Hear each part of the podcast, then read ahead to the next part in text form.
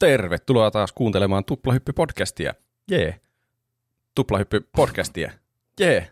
Mä unohdin, mitä mä oon ton jälkeen aina sanonut. Jakso on tällä kertaa numero 186. Ja täällä on taas juontajia. Minä olen Roope ja tuolla on Pene. Hei vaan kaikille. Ja tuolla Juuso. No heipä hei vaan kaikille. Tämä piti taas olla tämmöinen toisen pitempi laudsahdus, mitä sanotaan hei, niin se kuulostaa luonnollisemmalta. Kyllä. Tuplahyppy-podcastissa me aina tiistaisin puhutaan peleistä, elokuvista, musiikista, popkulttuurin ilmiöistä, mistä nyt satutaankaan puhumaan, mitä huvittaa puhua silläkin viikolla. Aiheita on yleensä kaksi, kuten tänäänkin. Tauon jälkeen Pene halusi puhua jostain pelistä nimeltään The Witness. Kyllä.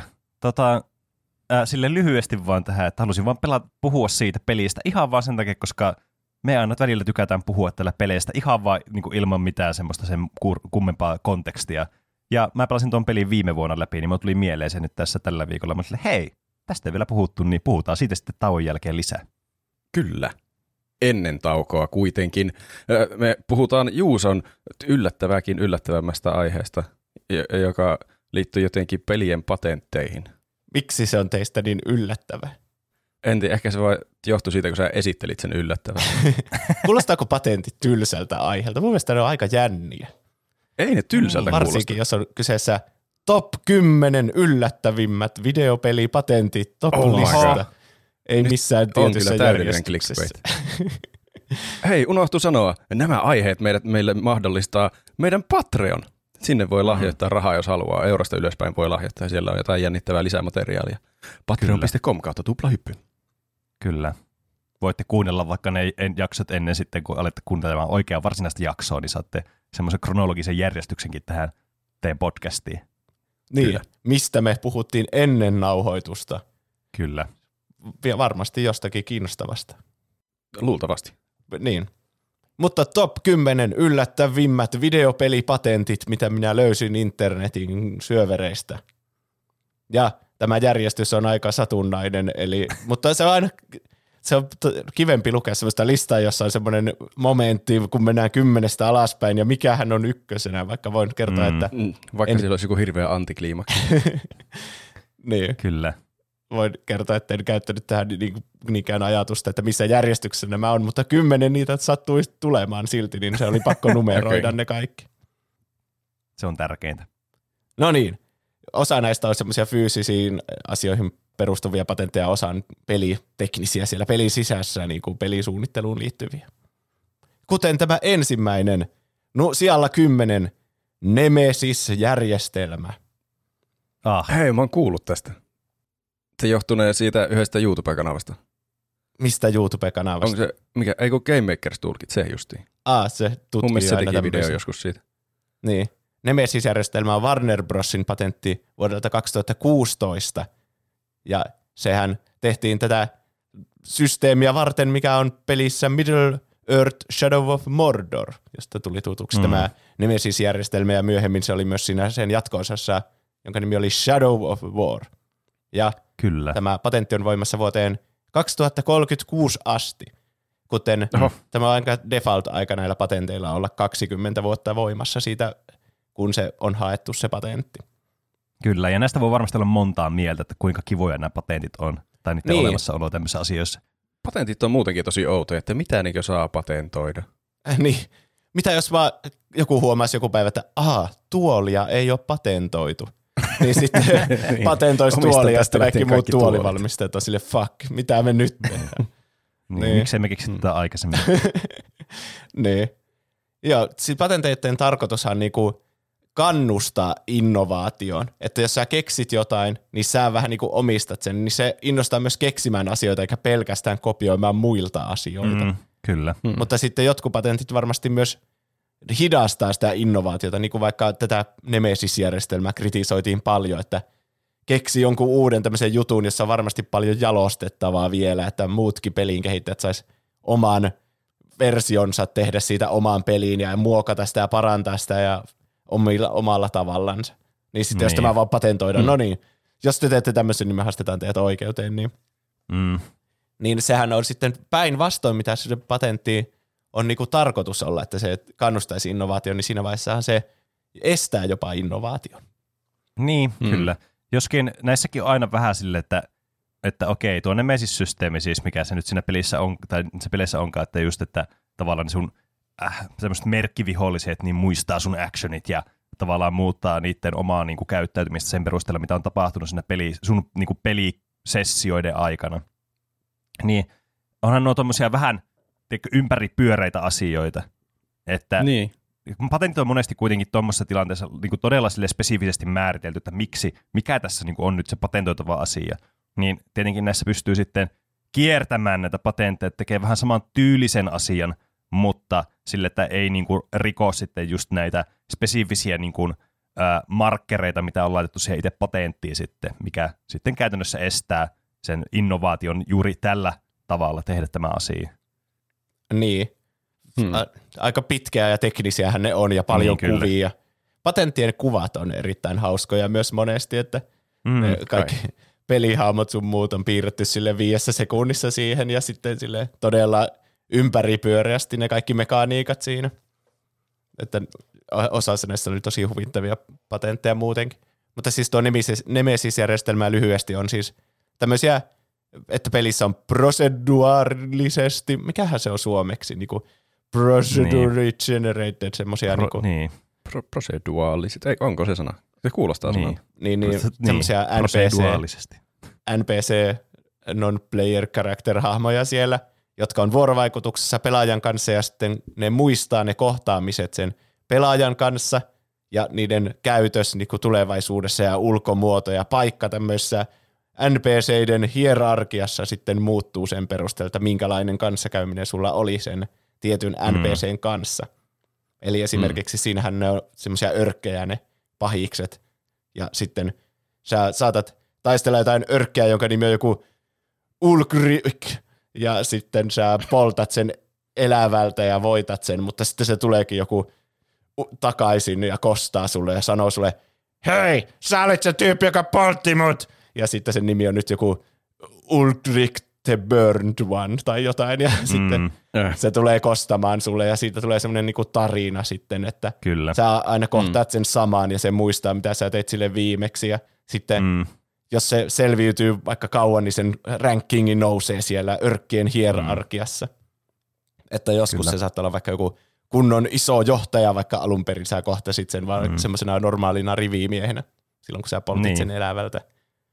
Hyvin kiinnostava minusta systeemi, vaikka en ole Kyllä. Kyllä. näitä kahta peliä. Mutta mä, en, mutta mä en jotenkin ymmärrä, mikä tuossa on se patentoitava osuus. Että mi, mikä se on se differentiating factor.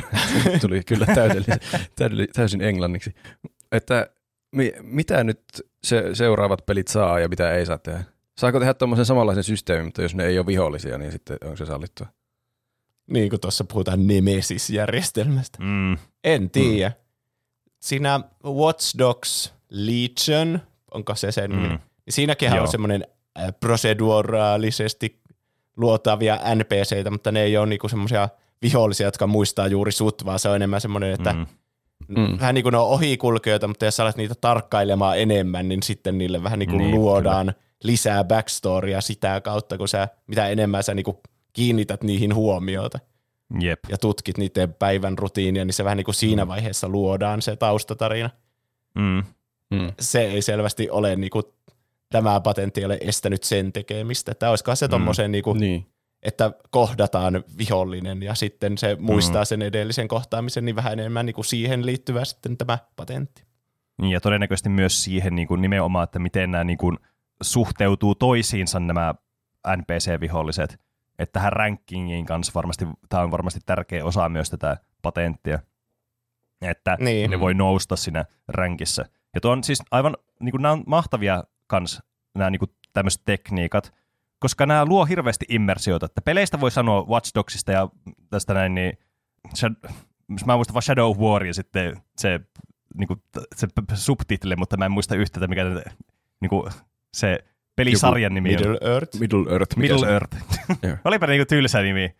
niin, niin, tota, niin kuin näistä voi sanoa mitä vaan näistä peleistä, mutta nämä tekniikat, mitä tässä tehdään tätä niin kuin immersiota näihin peleihin, on siis aivan loistavia. Tämmöisiä niin kuin teknisiä tavallaan niin kuin kikka kolmosia, millä voidaan luoda tämmöistä aivan, niin kuin, aivan seuraavalla tasolla niin kuin immersiivistä tämmöistä open world-pelaamista ja semmoista tuntuu, että sun asioilla, mitä sä teet, niin on oikeasti merkitystä ja ne vaikuttaa siihen maailmaan, niin nämä heti tekee tästä maailmasta paljon mielekkäämmän ja semmoinen kiinnostavamman. Ehkä se on se syy, miksi ne on, että tämä pitää patentoida, tämä on meidän ainut oljen korsi niin. menestyä. niin, Kukaan muu ei saa käyttää tätä teknologiaa. Harmi.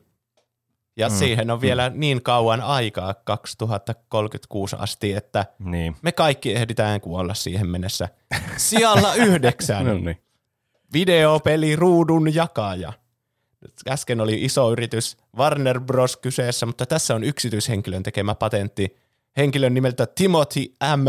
Coffey teki tämän patentin vuonna 1994, silloin kun me synnyttiin. Ja tunnetusti, kun on 20 vuotta voimassa patentti, niin se on mennyt vanhaksi sitten vuonna 2014. Hmm. Tämä, tämä patentti... Voi kauhean, tuli vanha olo. Mä koko ajan ajattelin, että sä sanot 2024, että se on vasta tulossa. yhtäkkiä, yhtäkkiä mä oonkin kymmenen vuotta vanhempi tuossa sekunnissa. Niin, Aika kuluu nopsaa. Mm. Mutta tosiaan niin, tämä patentti kuvailee, kuinka CRT-television näyttö jaetaan vertikaalisesti tämmöiseen asetettavan levyn avulla itsenäisiin segmentteihin vasempaan ja oikeaan puoleen. Ja sitä käytetään tämmöisissä kahden pelaajan peleissä, jossa se toinen pelaaja istuu sillä ruudun oikealla puolella ja häneltä yritetään evätä tietoa, mitä sillä ruudun vasemmalla puolella sillä vasemmalla istuvalla Ai pelaajalla vitsi. on. siis onko tämä Eli- joku split screen lisälaite vai? Joo, kyllä. Vähän niin kuin, Eli kuin muistatte, kun vaikka Golden Aissa, kun näkee sen vastustajan Mm. ruudun ja minne se spavnaa ja missä se kävelee, niin tällä estetään sen tyyppistä niin kuin semmoista huijausta katsomalla vastustajan ruutua. Kyllä, varmasti Kyllä. Monet muistaa lapsuudesta kanssa, jos on pelannut kaveritten kanssa split screenia, niin aina yritettiin keksiä kaikkia kikka kolmosia, että miten peitettiin se. Jos oli vaikka vertikaalinen split screen, tai siis joku horisontaalinen split screen, että oli ala, ala- ja yläpuoli, niin jotkut saattoi laittaa jonkun peiton jollakin kiinelle, tai, tai teipeille kiinni siihen telkkariin, ja sitten toinen pelaa sen peiton alapuolella, toinen sen yläpuolella, että en näkisi. Aivan siis Meillä meni mahtavia yleensä- nostalgiaperineitä. Meillä meni yleensä herrasmies-säännöillä, mutta kyllä se huomasi, että aika semmoinen vallitseva teema niinä iltoina oli, että sä katsoit mun ruutua. Kyllä. Kuolee. Ja sitten täytyy kostaa katsomalla itsestä ruutua, ja se tuli siinä sitten. Niin. Se on, joo, sitten on peli pelattu. Kukaan ei enää ole katsomatta ruutua sen jälkeen, Kyllä, kun kukaan ei välttämättä alun perin edes katsonut ruutua. kyllä. Niin, eli kaikkihan lapsena rikkoivat tätä patenttia tekemällä pahvista tai peitosta mm. tai mistä liian noita viritelmiä. Että. Mutta mä en ole ikinä törmännyt, enkä netistäkään löytänyt mitään niinku tuotetta, joka tekisi tämän asian. Eli tuo Timo, Timothy M. Coffey näytti tekevän tämän niinku semmoisena fuck you'na, vaan ettei kukaan tekisi tämmöisiä tuotteita. Hmm. Tämä on justiin semmoinen patentti, miten mä en ymmärrä, miten tämä voi patentoida. Jos se on vaan joku levy, minkä saa televisio päälle laitettua, niin mi- miten semmoisen voi patentoida? Jonkun levyn. niin. No siis oli siinä siinä, voi oli olla joku- joku pahvin palanenkin ihan hyvin. siinä oli Niin. kuvia siitä, kuinka se asetetaan siihen telkkariin tälleen siihen johonkin mm. Kohtaan ja sitä pystyy vähän siirrellä ja tälleen, että mm. Säätämään kyllä. Onko se koossa. patentoinut niin jonkun kiinnitysmekanismi, jolla se kytkeytyy siihen telkkariin eikä lähde irti? Mutta voihan se olla- siis ne mon- Vähän monesti niin se- näissä patenteissa on pitää muistaa se, että nämähän niin kuin, nämä tekniset spesifikaatiot niin on tosi tarkasti määritelty, niin kuin Juusokin sanoi, että ne, niin se on kuvia ja kaikkea. Niin näissä niin kuin, nämä kaikki elementit sitten koostaa tämän tuotteen, mitä ei sitten, että tämä, ta- tavallaan, eihän liian geneeristä asiaa voi patentoida, eihän se, Niin. sitä ei vaan hyväksytä. Niin sen täytyy olla tarpeeksi teknisiä ja tämmöisiä spesifikaatioita ja niin kuin, tavallaan yksityiskohtia, jotka erottaa se sitten tavallaan niin kuin omaksi, selväksi omaksi niin kuin kategoriaksi. Niin tässä varmasti on ollut juuri tämä, niin kuin, että miten tämä voi niin kuin siirrellä ja käännellä ja just miten tämä ki- kytketään kiinni tähän televisioon sitten on varmasti ollut niin kuin tärkeinä elementteinä mukana tässä. Niin, Joo, ja Mm. sitten kun siinä puhutaan koko ajan siitä, että televisioon kiinnitettävä levy ja sitten siinä on kuvia justiinsa, että näkyy se televisio, niin kai se Mm. käyttötarkoituskin on niinku se patentoitu asia. Kyllä, että jos niin joku kai. Tekee tuotteen, joka, jota, voihan tehdä levyyn, vaikka se olisikin täsmälleen samanlainen kuin tämä, mutta jos sä mainostit, Niin. että tämä on split screeni jakaa ja levy, niin sitten se on rikkoisi tätä Mm, patenttia. Kyllä, ja tämä oli vissiin spesifisesti myös CRTT näihin niinku näyttöihin, eli tähän niinku kuvaputkitelkkareihin. niin, kun tämä oli 94 tehty tämä patentti, niin siinä puhuttiin tosi paljon CRTstä, mutta Niin. mä en tiedä, miten se sitten toimisi tänä meidän myöhempänä aikana, kun on LCD- ja OLED-telkkareita sun Niin. muita, niin kuka tietää, mm. mutta eipäs kukaan yrittänytkään tämmöistä tuotetta ikinä tehdä. Niin. Tuo on mun mielestä niin kuin, siis aivan törkeää. Tehdä patentti, semmoinen niin kuin, tiedättekö, tämmöinen patentti hijackki, että saa vaan patentoit joku asian sen takia, että muut ei voi patentoida sitä. Se on mun mielestä niin kuin tämän systeemin huijaamista. Että se, niin kuin, jos sä patentoit mm. jotakin, niin pitäisi olla täysvelvollisuus sitten tuottaa sitä tuotetta, Niin joka sä patentoit. Niin. Se on, ehkä se on vähän itsekästä. Siinä vältetään se, eikö se ole aika yleistä, että joku kehittää jonkun uuden keksinnön tai tuotteen, niin sitten se ei menesty, mutta sitten seuraava, joka on tajunnut, että hei, tuossa on hyvä idea ja osaa tehdä se vähän paremmin, niin sitten se on se, Niin. josta tulee se hi- hi- menestyshitti. Niin sitten pitää äkkiä patentoida, ettei joku toinen saa sitä menestyshittituotetta. Itse voi Niin. sitten kymmeniä vuosia kehitellä sitä jossain kellarissa. Niin, Niin. niin, toki ollaan tässäkin niin kuin meidänkin maailmassa huomattu, että nämä patentitkaan ei kuitenkaan estä tämmöistä samanlaisten tuotteiden olemassaoloa, vaikka niin kuin jotakin vaikka tabletit vaikka esimerkiksi, että tämmöiset, niin kuin, mitä me nykypäivänä käytetään paljon, näitä isoja niin kuin mobiililaitteita, että eihän nääkään, kyllähän näitäkin oli olemassa jo aikaisemmin, mutta kyllähän nyt niin kuin Apple sitten tuli ja vei tämän seuraavalle levelille niin sanotusti tämän koko homma. Hmm. Sijalla kahdeksan, dialogipyörä. Tämä on EAN patentti Mass Effect-peleistä tutulle tämmöiselle dialogipyörälle, joka on ollut, se haettiin vuonna 2007, kun tämä ensimmäinen Mass Effect tosiaan julkaistiin, ja tämä on voimassa vuoteen 2029 asti, eli siitä tulee 22 vuotta. En tiedä yhtään, että miksi, mutta kai siinä jonkinlaisia perusteluja on varmasti taustalla. Siis mä jotenkin ajattelin automaattisesti tämä dialogipyörä, kun me puhuttiin tuommoista hardware-jutuista äsken, että tämä on joku pyörä ja sitten se liittyy dialogiin, kun mä tajusin, että tämä on niin kuin mitä Mass Effecteissä ja Dragon Ageissa on tämmöisiä pyöreitä. semmoinen polkupyörä, joka kanssa sä voit käydä dialogia siinä. Hei, pitäisikö mennä sittenkin tuota pitempää reittiä? Sinulle tekisi oikein hyvää saada vähän enemmän liikuntaa tänä päivänä. Okei. Okay. Mutta niin dialogipyörä siinä Mass Effect-pelein sisällä on siis semmoinen, että kun sä keskustelet itse NPCiden kanssa, niin sitten sulla on ne vaihtoehdot semmoisessa pyörässä, jossa on erilaisia segmenttejä, jotka sä voit osoittaa sille, mihin kohti sä haluat vastata ja niin kuin niitä vastausvaihtoehtoja.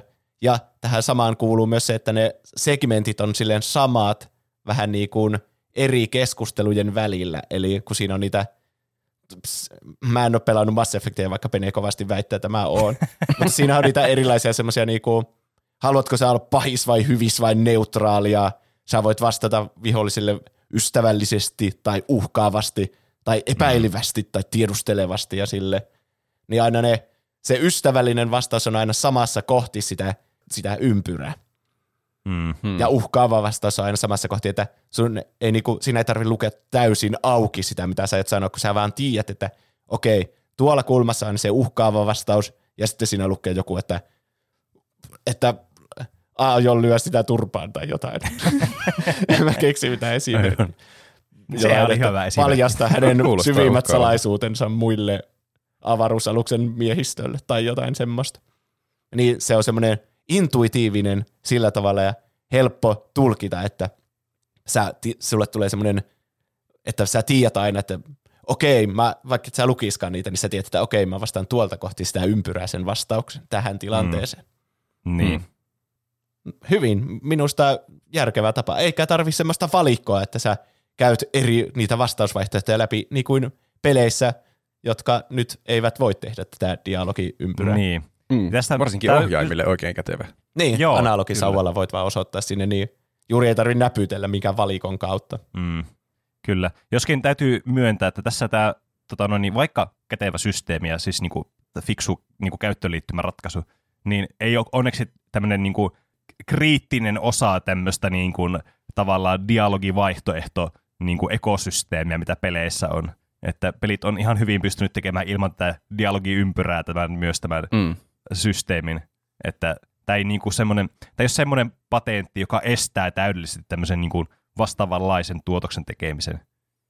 Tuplahyppy RPGssä tulee olemaan dialogiovaali. Niin, tossakin vähän, että miksi, kuinka tarkkaan. Siinä patentin kuvissa se oli aika semmoinen ympyrä ympyrä. Mm. Ja sitten siinä oli nimetty ne eri sektorit ja kaikkia semmoista. Niin, kun, Jep. mä just kun mä googlailin tätäkin, niin tuli semmoinen Reddit-keskustelu jostakin indie-pelin kehittäjistä, että, että no, onko joku, joka on tehnyt tämmöisen ympyrän pelinsä, niin saanut siitä, siitä oikeusjutun niskoillensa, tai kuinka tarkasti tätä pitää noudattaa tai kiertää, niin, Niin. koska loppujen lopuksi tämä patenttihan vaan niin pitävä kuin se, kuinka tarkkaan sitä valvotaan ja oikeasti mennään Niin. niihin oikeustoimiin. Niin. Haastaako EA päivittäin oikeuteen jotain indie-pelejä, jotka laittaa tämmöisiä ympyröitä niiden peleihin? Mm.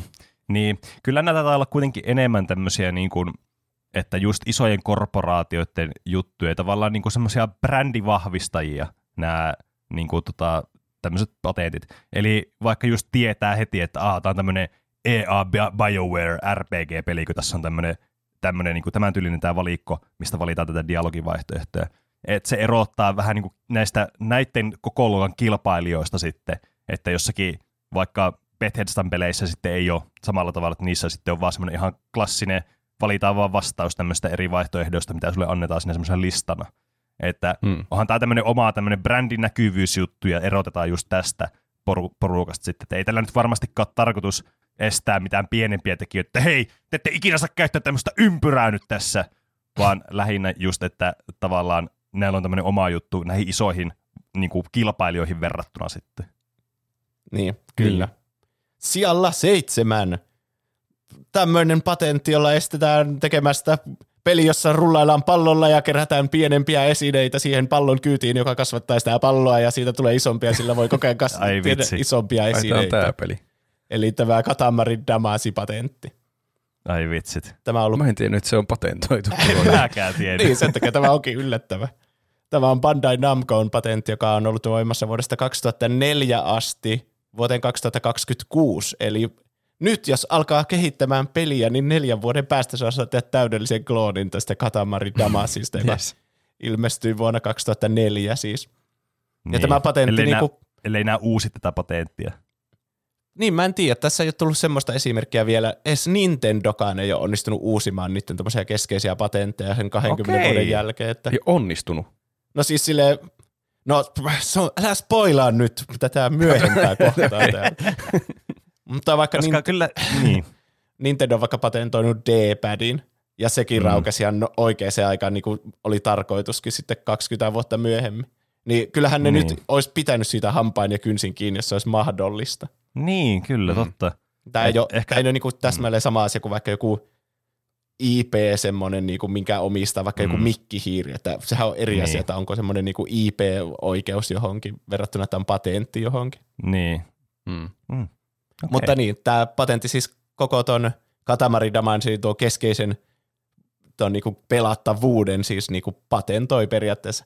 Ja mä otin tänne mukaan sähän, että tuommoista ei tule mietitty, että jos sä keksit aivan uudenlaisen tommosen konseptin vähän niin kuin miten Mm. pelataan jotain peliä, niin se Niin. on sitten aivan samalla lailla patentoitavissa, jos sen voi selittää tolle.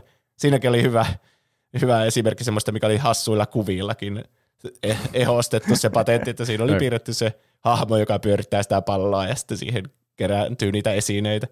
Ja sitten siinä myös mentiin hirveän teknisesti, että tässä on pallon massakeskipiste ja sitten kun siihen tulee tämmöinen esine, niin se muuttaa massakeskipisteen tuohon kohti. Että aina kun siihen tulee niitä, sehän kerää niitä kaiken maailman sateenvarjoja ja kohta se kerää jotain mummoja siihen ja sitten Jep, jotain, lopulta jotain taloja ja kaikkea, niin sehän muuttaa sen palloa semmoiseksi epämuodostuneeksi, niin se muuttaa myös vähän sitä, että miten sitä pyöritetään sitten eteenpäin. Mm. Hmm. Tässä oli Kyllä. kuvattu matemaattisilla, geometrisilla kaavoilla, että miten tämä kaikki toimii tähän. Kyllä. Siinä on kyllä kerrassa siis huippu hassu ja hauska peli kyllä. On kyllä. En ole pelannut, mutta on katsonut pelattavan. Ja Niin. katsottavanakin huippuhauska. Mm, kyllä. Voisikohan jonkun, jonkun Baba is Juun patentoida, kun sekin on aika semmoinen, mä en tiedä Niin. muita, missä olisi niinkö se- semmoinen pelimekaniikka, että onkohan olemassa paljon muitakin pelejä, jotka vois vaan patentoida. Tai mistä mä tiedän, ehkä se on patentoitu. En tiedä, niin. voi Niin. hyvin olla. Tuo on kyllä siis, tuo on kyllä hyvä kysymys, että niinku, kuitenkin tuommoisia uniikkeja pelimekaniikkoja aina tulee niinku aika ajoin vastaan, varsinkin niinku indie-peliskeneessä, niin saattaa tulla todella semmoisia yllättäviä mekaniikkoja. No vaikka just tuo Baba Is You oli mun mielestä hyvä esimerkki.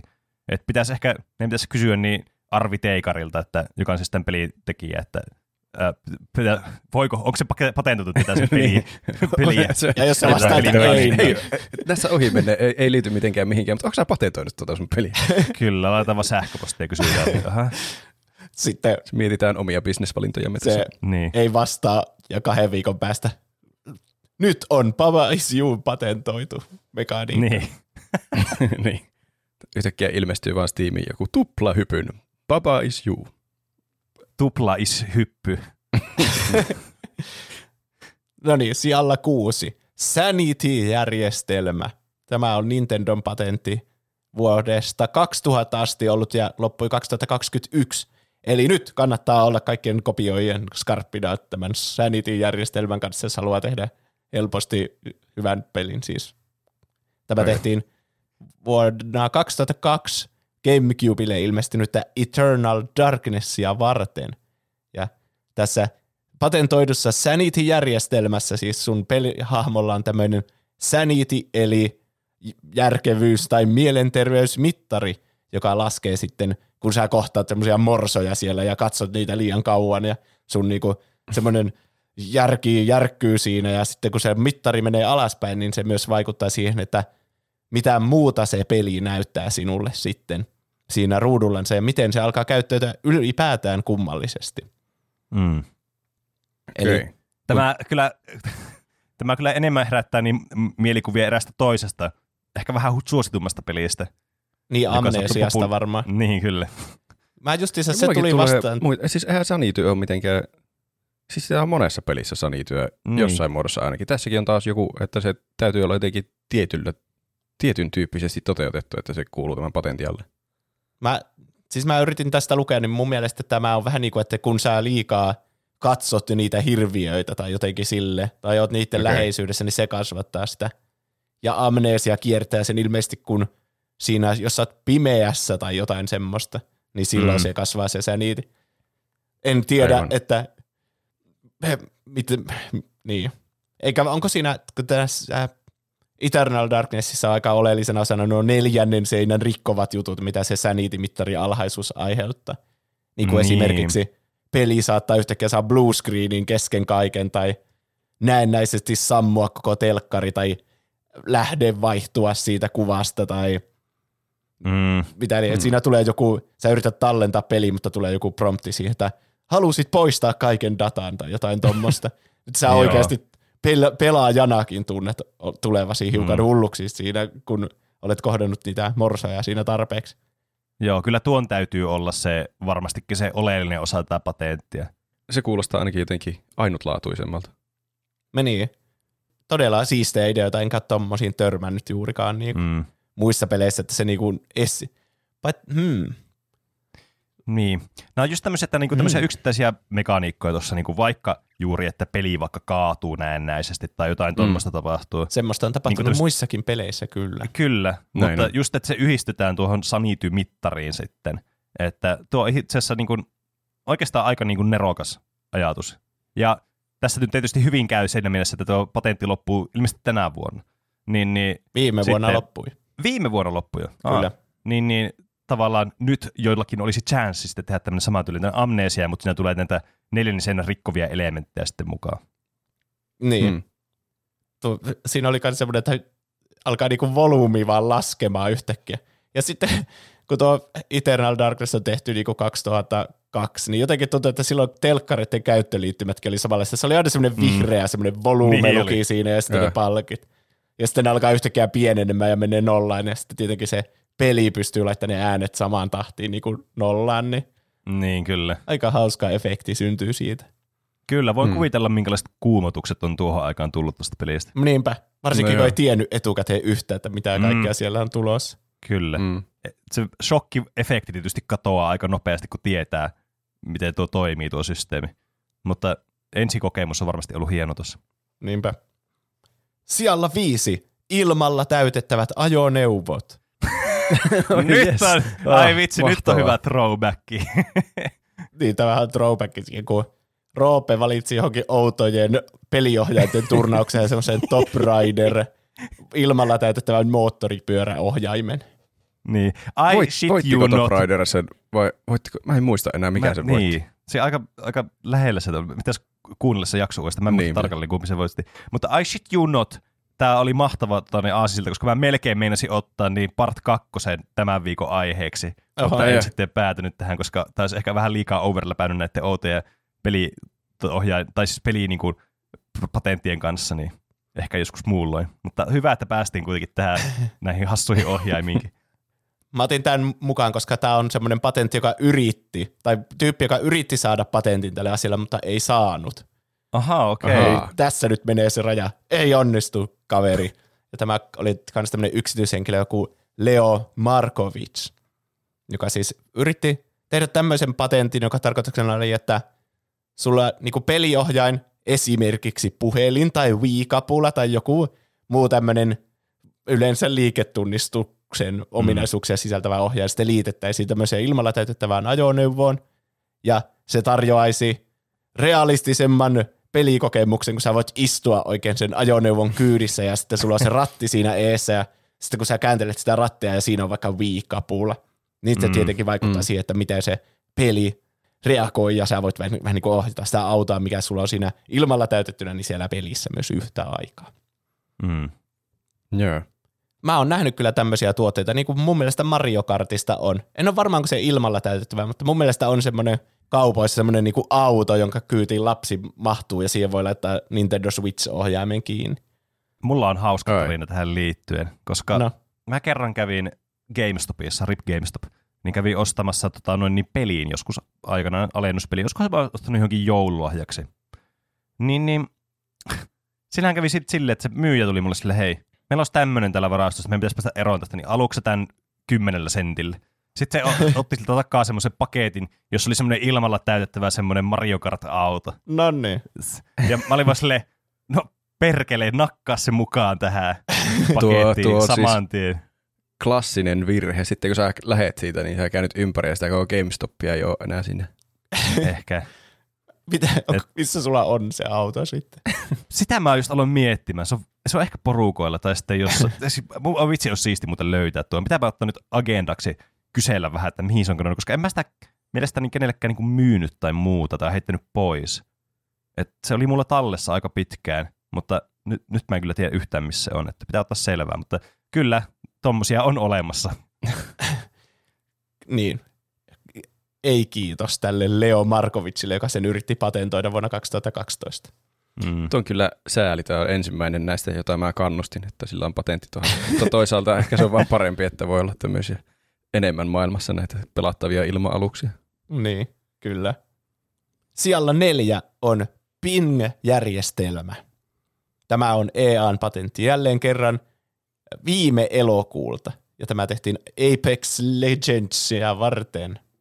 Aa, Viime aivan elokuu. niin, tämmöinen pingijärjestelmä.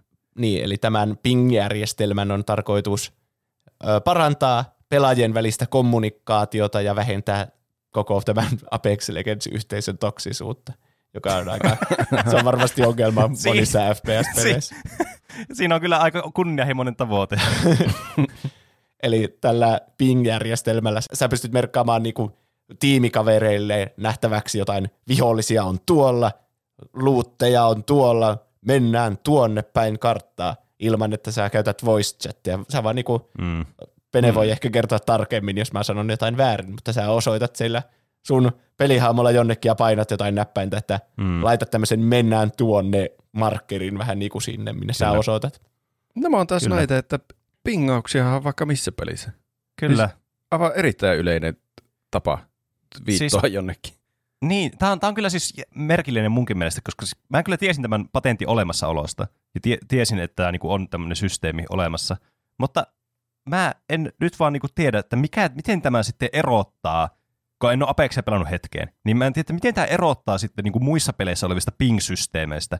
Mä oon ymmärtänyt, että tämä on ilmeisesti aika hyvä tämä systeemi, mutta mä en tiedä, mikä tässä niinku on nyt se, että tämä on niinku nyt se EAN patentoima pingisysteemi versus vaikka jossakin missä tahansa muussa modernissa niinku shooter-pelissä tyyliin, melkein kaikissa, varsinkin Battle Royaleissa, niin voi pingata. No, tämähän on jännä siinä mielessä, että EA on kertonut sallivansa muiden käyttää myös tätä järjestelmää, koska se on osa tämmöistä EAN Accessibility Patent Pledge, että, Ahaa. että ne Aha. niinku sallii tämmöisiä esteettömyyttä parantavia niinku ominaisuuksia, mitä ne on patentoinut, niin antaa muidenkin pelin kehittäjien käyttää niitä Aivan. tämmöisenä Eli hyvän se- tahdon eleen. Eli tämä oli tämmöinen siis moni, todella monitasoinen niin PR, PR, PR-stuntti siis toisin niin. Niin, Patentoidaan tämmöinen systeemi, mikä on jo joka ikisessä pelissä, mutta sitten annetaan jalomielisesti muidenkin käyttää. Niin, kuulostaa siltä, niin kuin ei olisi tarvinnut patentoida tota, mutta with extra steps. mutta toisaalta ehkä tuossa voi ajatella sitä silleen, että jos ne on patentoinut ton, niin kukaan muu ei voi patentoida sitä ja sitten hijackata sitä systeemiä. Niin. Mutta Mikä, Onhan sekin niin kuin, tietenkin. Tietysti täytyy varmasti olla joku este, että jos jotakin asiaa on tehty viimeiset niin kuin ziljoonan vuotta, niin et sä voi enää patentoida sitä. Niin onhan nyt, on ne pakosta kehittänyt siihen jonkun, jonkun osan, jota muissa ei ole ollut. Niin, kyllä. Näin Mikäkään se on? Tämä on nyt kyllä mysteeristä. Vitsikö ei pelannut Apexia hetken, niin ei osaa sanoa. Kuuntelijat valistakaa meitä, jos tiedätte. Kyllä. Kyllä. Sijalla kolme ohjaava nuoli. Tämä on Segan patentti, joka oli voimassa vuodesta 1998 vuoteen 2018 asti. Ja tämä tehtiin Arcade ja Dream, Dreamcast-klassikopeliä Crazy Taxia varten. Ja tässä Ah. Crazy Taxissa Ai. sun pitää, sä ajat taksia ja sun pitää ottaa ihmisiä kyytiin ja viedä niiden toivomaan paikkaa mahdollisimman nopeasti. Ja. Mm. tämä patentti keskittyy muun muassa tämmöiseen nuoleen, mikä sen sun taksiauton yläpuolella on, joka aina osoittaa sinne sun objektiivia kohti. Mm. Mm. Kyllä. Toimii vähän niin kuin kompassina siis. Niin. Semmoinen vihreä nuoli, joka huitoo siellä. Ettepä ole nähnyt semmoisia varmasti monissa peleissä. Mutta. Ja nyt kun, niin, nyt kun sanoit, niin nyt Crazy Taxissä on ainakin todella iso se nuoli siinä ylhäällä. Että. niin. Tuntuu jotenkin, että aina jossakin autopelissä olisi nuoli, mutta onko mä nähnyt aina vaan pelkästään klippejä tuosta pelistä, missä on se nuoli. No, Se täytyy olla erilainen nuoli sitten Niin, kyllä. kyllä. patenttiin. koska muun muassa vuonna 2003 Sega haastoi Foxin oikeuteen vuonna 2001 ilmestyneen pelin The Simpsons Road Ragein vuoksi. Mm. Tämä on Ahaa. hyvin samanlainen peli, koska siinä sä ajat sillä Homerilla ja otat kyytiin niitä Springfieldin asukkaita ja kuskaat niitä mahdollisimman nopeasti paikkaan, minne ne haluaa. Hei, vie mut sinne Krusty Burgerille tai jotain semmoista. Ja sitten siinä, mä kysyä, kuka hahmo tuo oli? Et. niin olisiko mä kattinut valita joku tietty hahmo. Selvästikin nyt tässä niin jälkimainingeissa huomaa. Niin, mutta siinä pelissä on sitten siinä auton yläpuolella ei ole nuoli, mutta siinä on sellainen Homerin käsi, jossa on sormi osoittaa tälle, ja se toimii täsmälleen samalla Ai. lailla kuin tämä Crazy Taxin tämä nuoli. Ja Mua kiinnostaa tietää, että olikohan ne tietoisia siellä, että tuommoinen patentti on olemassa ja yritti Täytyy kiertää sitä olla. tuommoisella kädellä, vai oliko ne vaan, että hei, tehdään tämmöinen nuoli, mutta sehän on kivempi, jos se on Homerin käsi. Siis kos- koska tämä koko peli on niinku kopio Crazy Taxista, eikä se ollut mitenkään niinku, Niin, no joo. se ei ollut kovin hyvin peitelty. Mutta mikä Joo. oli peitelty, niin oli, että miten tämä sitten sovittiin, koska ne maksoivat sitten Fox tälle Segalle jonkun summan, jota me emme saa ikinä tietää, koska se hoidettiin sitten lopulta suljettujen ovien takana, eikä mennyt oikeuteen asti. Aivan. No, mutta nyt se on rauennut sitten. Laittakaa niitä nuolia niiden autojen yläpuolelle, jos haluat. Yes. Niin kyllä. Oliko tuossa Crazy Taxin patentissa tärkeää se, että se on tuommoinen, niin kuin, siinä pitää, se pitää ajopeli olla? Mä mietin kyllä samaa, mutta en ole mm. nähnyt, kun vaikka monissa peleissä on semmoinen kompassi, niin kuin semmoinen Skyrim-tyyppinen siinä ruudun yläpuolella, joka toimii niin kuin samalla tavalla, Mm. mutta ei, eipä tule mieleen, että missä olisi niin kuin hahmon yläpuolella tai minkään Niin. pelattavan jutun yläpuolella nuoli, Mm. joka osoittaa sinne, minne sun pitää mennä. Niin, kyllähän se on aika arkademainen ominaisuus olla semmoinen nuoli. Mitä tietysti nämä Crazy Taxi-pelit oli arkadepelejä. Niin. Että, Mm. että se niin kuin, tavallaan ehkä se soveltuu siihen ympäristöön paremmin, niin siksi me ei ehkä nähdä myöskään tämmöisiä nuolia, koska kyllä se vähän semmoinen immersiota rikkova jotenkin ominaisuus. Niin kuin kompassi toimii jotenkin paljon luonnollisemmin tuommoissa open world-peleissä vaikka esimerkiksi niin kuin jossain Skyrimissa. Niin. Ja sitten vaikka Ghost of Tsushimassa oli joku, että Mm. tuuli puhaltaa aina Niin, sinne, kyllä. sun pitää Jep. mennä. Jep. Tai sitten Elden Ringissä fuck you, sä saat itse keksiä, minne sä menet. Kyllä. Koska ne nuolet aina on jonnekin päin persettä tai lukittua ovea kohti, jota sä et saa mitenkään auki. Siellä kaksi. D-padi. No niin, kiitos. No niin. piti tämä spoilata aikaisemmin. Mutta tämä oli siis Nintendo-patentti, joka oli voimassa vuodesta 1985 vuoteen 2004 asti. Ja siitä tulee jopa alle 20 vuotta. En tiedä Se- se- miksi. Niin. Ah, Mutta niin 85, eli silloin kun se ensimmäinen Nintendo Entertainment System tuli markkinoille. Ja tämä patentti siis patentoi semmoisen plussan muotoisen nelisuuntaisen kytkimen, joka on yleensä siinä vasemmalla peukalolla sulla käytettävissä ja sä Niin. yleensä ohjaat sillä sitä pelihahmoa niihin neljään suuntaan tai jotain valikoita sun muuta. Mm. hmm. Kyllä. Te varmaan mietitte, että no kyllähän tuossa 20 vuoden aikana tuli paljonkin ohjaimia, jossa niin oli D-padi kuitenkin siinä täsmälleen samassa kohti. Niin, tai siis ainakin voisi tälle helposti kuvitella, että ne on samanlaisia, mutta ne on aika hiuksen hieroja ne erot näissä ohjaimien välillä. Niin, kyllä.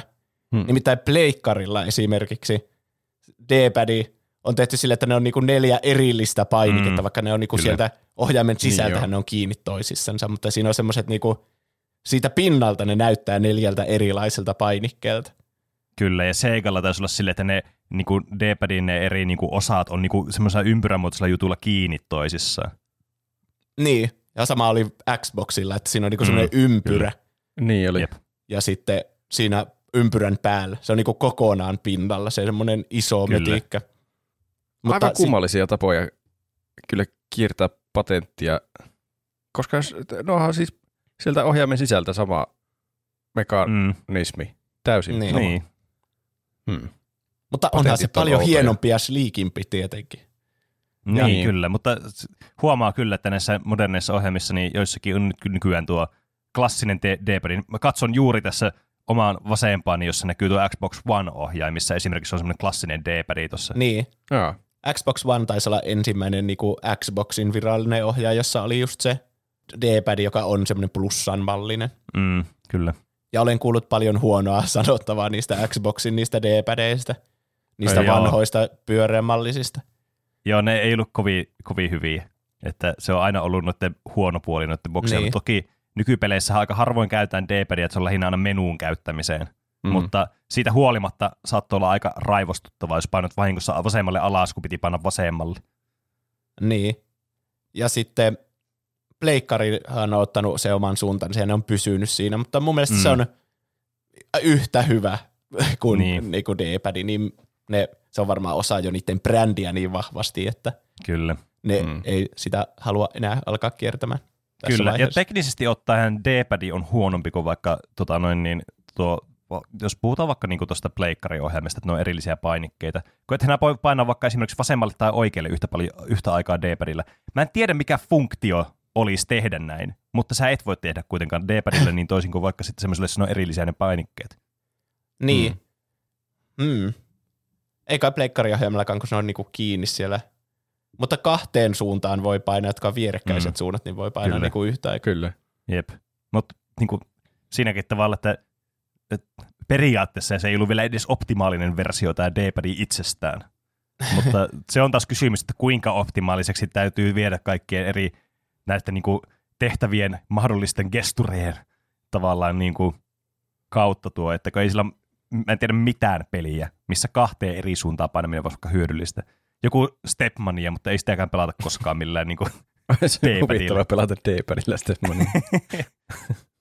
No niin, sijalla yksi. Nyt on se, mitä kaikki on odottanut. Minkä minä randomisti laitoin ykköseksi. Latausruutujen minipelit. Mä arvasin tämän, Oho. ai ai. Tämä on. Namcon patentti, joka oli voimassa vuodesta 1995 vuoteen 2015 asti. Okei. Okay. Ja taustatarina 90-luvulla siirryttiin paljolti semmoisista kasettiin muotoisista peleistä levyihin. Ja sehän tarkoitti sitä, että kun siitä piti lukea semmoista optisesta mediasta sitä dataa, eikä se ollut suoraan niin kuin jossakin Nintendossa niin kuin semmoinen jatkopiirilevy siihen edelliseen, niin latausajat muuttuivat tällä tavalla myös pitemmiksi. Ja hmm. Namco keksi sitten laittaa tämmöisen pelin kuin Rich Racer, niin pitkien latausaikojen nopeuttajaksi, tai siis että ne olisi viihdyttävämpiä. Ei ne nopeudu mm. varmasti, ne ehkä jopa hidastuu ne lataustajat, Mutta siis tämmöinen 80-luvun niiden hittipeli Galaxian oli sitten pelattavissa Rich Racerin latausruuduilla. Mm. Ja ihmiset tykkäsivät tästä niin paljon, että Namco sitten päätti patentoida latausruuduilla pelattavat minipelit. Luonnollinen tietysti reaktio tämmöisen, kun niin. ihmiset tykkää jostakin asiasta. Niin. Tämä on hyvin bullshittia, koska niitä olisi kaivannut kyllä varmasti kaikkiin peleihin. Ja tuo on niin semmoinen epämääräinen patentti mun mielestä, että minä en olisi varmastikaan sallinut tämmöisen patentin syntymistä. Niin, mikä on minipeli? Miten sä määrittelet minipeliin? Niin. niin. Siis latausruutujen, niihin kiertämiseen on vaikka minkälaisia tapoja, niin kuin vaikka Bethesdan peleissä voit katsoa niitä vitsi kypärää niin, 3D-malleja siinä ja lukea jotain tipsejä ja triksejä siitä pelistä ja Kyllä. Mm.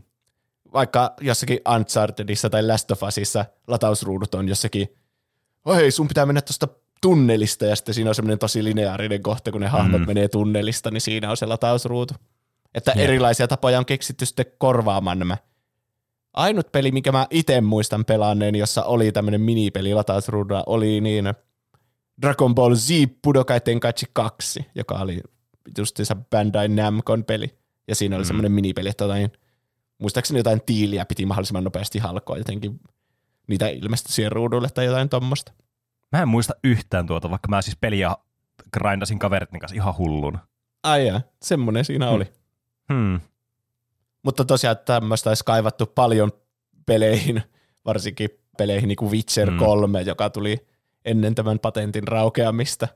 En tiedä, eihän se sovi tietenkään, että ehkä minkälainen minipeli olisi hauska Witcher 3 lataustauoilla, mutta joku siinä niin. olisi varmana oltava, kun ne on niin helvetin pitkiä.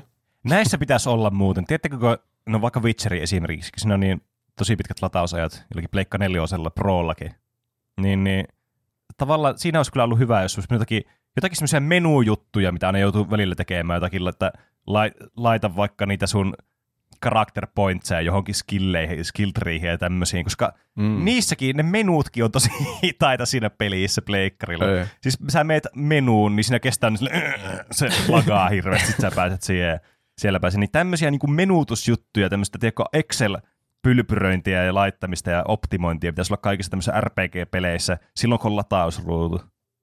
Niin. Niin mahdollista Olisi kyllä hyvä. Olisi kyllä kätevä. Mutta nythän se on aivan turhaa, koska Xbox Series X ja PlayStation 5 niin on periaatteessa latausajat on niin kuin minimoitu aivan täysin pois kokonaan. Niin, niin. Ei hmm. siinä ehtisi pelata yhtään Pitää olla galaksia. todella niin. minipeli. Kyllä. Niin. Ja mä oon jopa kuullut, että esimerkiksi Horizon Forbidden Westissä on pidennetty keinotekoisesti latausaika, että ei ole ehtii edes lukea sen yhden vinkin siitä, mikä siinä näkyy. Sen saa asetuksista pois, jos joku pelaa sitä peliä. Kuulostaa ihan nurinkuriselta pidentää niin. latausaikoja. Niin. Mutta Mut kiitos vaan. Se... Pitä. Ei, toisaalta siinä saa semmoisen juomatauon kanssa, jos se on intensiivinen peli. Niin. Niin. Joo, mikä, oliko Bloodborne semmoinen, missä oli paha maineisen pitkät lataustaut, että se oikein ärsytti, kun sä kuolit, kun sä joutuit ottamaan niin kauan. Joo, jatkaa siis no, huvittavaa, kun nämä on näitä Bandai Namco julkaisemia pelejä. että, niin kuin, että tota, niin, niin, Vai, eikö no, se ollut... To, paitsi, niin. paitsi itse asiassa Bloodbornehan ei se ollut, Sony. se oli niin, Sony. Niin. Mutta tota, niin, niin, joo, näissä Souls-peleissä, From Software-peleissä niin aika niin kuin kiusallisen pitkät latausajat kyllä oli. Niin. Et nykyään se ei ole enää ongelma. Ja tietokoneella se ei välttämättä ole ollut ongelma silloin, kun niitä on pelannut, kun on tullut vaikka ulos joku Dark Souls 3 tai 2.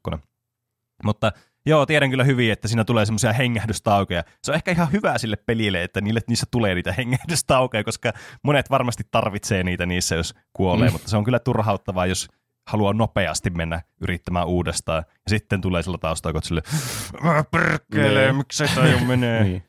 Niin. niin, siinä on puolensa täydellisen Kyllä. turhauttavaa, että ei pääse yrittää uudestaan jotakin, minkä haluaisi jo ohi, mutta sitten ehkä se on vähän semmoinen zen hetki. Niin. Ehtii rauhoittua, keittää kupin kamomilla teet ja ottaa Niin. päiväunet. Kyllä. Eli jotkut patentit hyviä, niin kuin vaikka Katamari Damasi on mun mielestä hyvä esimerkki siitä, että kannustetaan semmoista, että keksitään uusia ideoita ja sitten sä saat omistaa ne, eikä joku toinen välittömästi kopioi niitä. Mutta sitten Bandai Namco esimerkiksi on vaan vienyt meiltä elämästä aikaa 20 vuotta, jota emme tule koskaan saamaan takaisin. Hmm. Kaistakaa Näin on. paska. Kyllä. Loistava lopetusaihe. Oletko kyllästynyt tylsiin työmatkoihin? Kaipaatko mielekästä keskusteluseuraa pyöräillessäsi? Onko keskustelun ylläpitäminen sinulle mieluisampi liikkumisen muoto kuin hikinen polkimien polkeminen? Meillä on sinulle juuri sopiva tuote. Paskan mättään patentoitu dialogipyörä. Dialogipyörän avulla voit harjoittaa keskustelutaitojasi samalla, kun saat hyötyliikuntaa ja nautit raikkaasta ulkoilmasta – Pyörä palkitsee mielekästä small talkia, sillä keskustelun taso suoraan määrittää matkanopeuden. Dialogipyörä kiihtyy, kun valitset puheenaiheeksi mielipiteitä jakavia tai räjähdysherkkiä puheenaiheita. Vauhtia voit sen sijaan hidastaa täytesanoilla, kuten jahas, nonni, juu ja ei kait siinä. Oi, oi, oo. On, ky- on kyllä oikein hyvä pyöräilyilma tänään. Niinpä. Ja alkaa olla kaikki soraa harjattu pois teiltä. Niin on, Ky- oikein tasasta kyytiä sinulla. Onneksi tuli kesärenkaatkin vaihettua juuri. Joo, näillä on kyllä mukava ajella. No on, varmasti. On, on. Joo. Oo. Näin. Hei, hei, tota... Tää on, tää on nyt... Tää, tää on nyt vähän paha paikka pysähtyä. Tää, tää, tää, joo, joo, ää, tää, mitä, mitä teit viikonloppuna? Kyllähän sä tiedät, olin pyörävarastossa lukittuna suurimman osan ajasta. No, mutta tiedätkö sä, kuinka paljon pyöriä varastetaan tässä kaupungissa? Ei näyttänyt paljon haittaavan, kun jätit mut siihen baarin eteen perjantaina. Nopeasti vaan kävin yksillä ripeen kanssa. Ai- Aivan silmien alla olit koko ajan. Taisi mennä vähän useampi kuin yksi. Sen verran oli huteraa ohjastamon käsittely paluumatkalla. Ihan sallituissa rajoissa oli vielä. No ei tosiaan ollut. Oli lähellä päätyä katuojaan. Hei, hei, hei, hei, hei, hei, hidasta nyt vähän. Anna olla jo. Mä, mä, mä lupaan, että en aja enää siinä tilassa. Aina noita sun lupauksia. Koskaan vielä pitänyt yhtäkään niistä. Ei, ei, ei, ei, ei, ei, ei, me mennään kohti nyt tota jyrkännettä. Saat ansaita mun luottamuksen teoilla. Ei enää tyhjiä anteeksi pyytäjä ja ketjujen öljyämisiä. Voi helvetti, nyt tuli lähtö. Ei kai siinä. Oh. Huh. Huh. Siinä oli hengenlähtö lähellä, aivan. Aivan kuten siellä pyöräilyreissulla Tunisiassa. Mitä? En muista Tunisiaa. Onko sinulla toinen pyörä?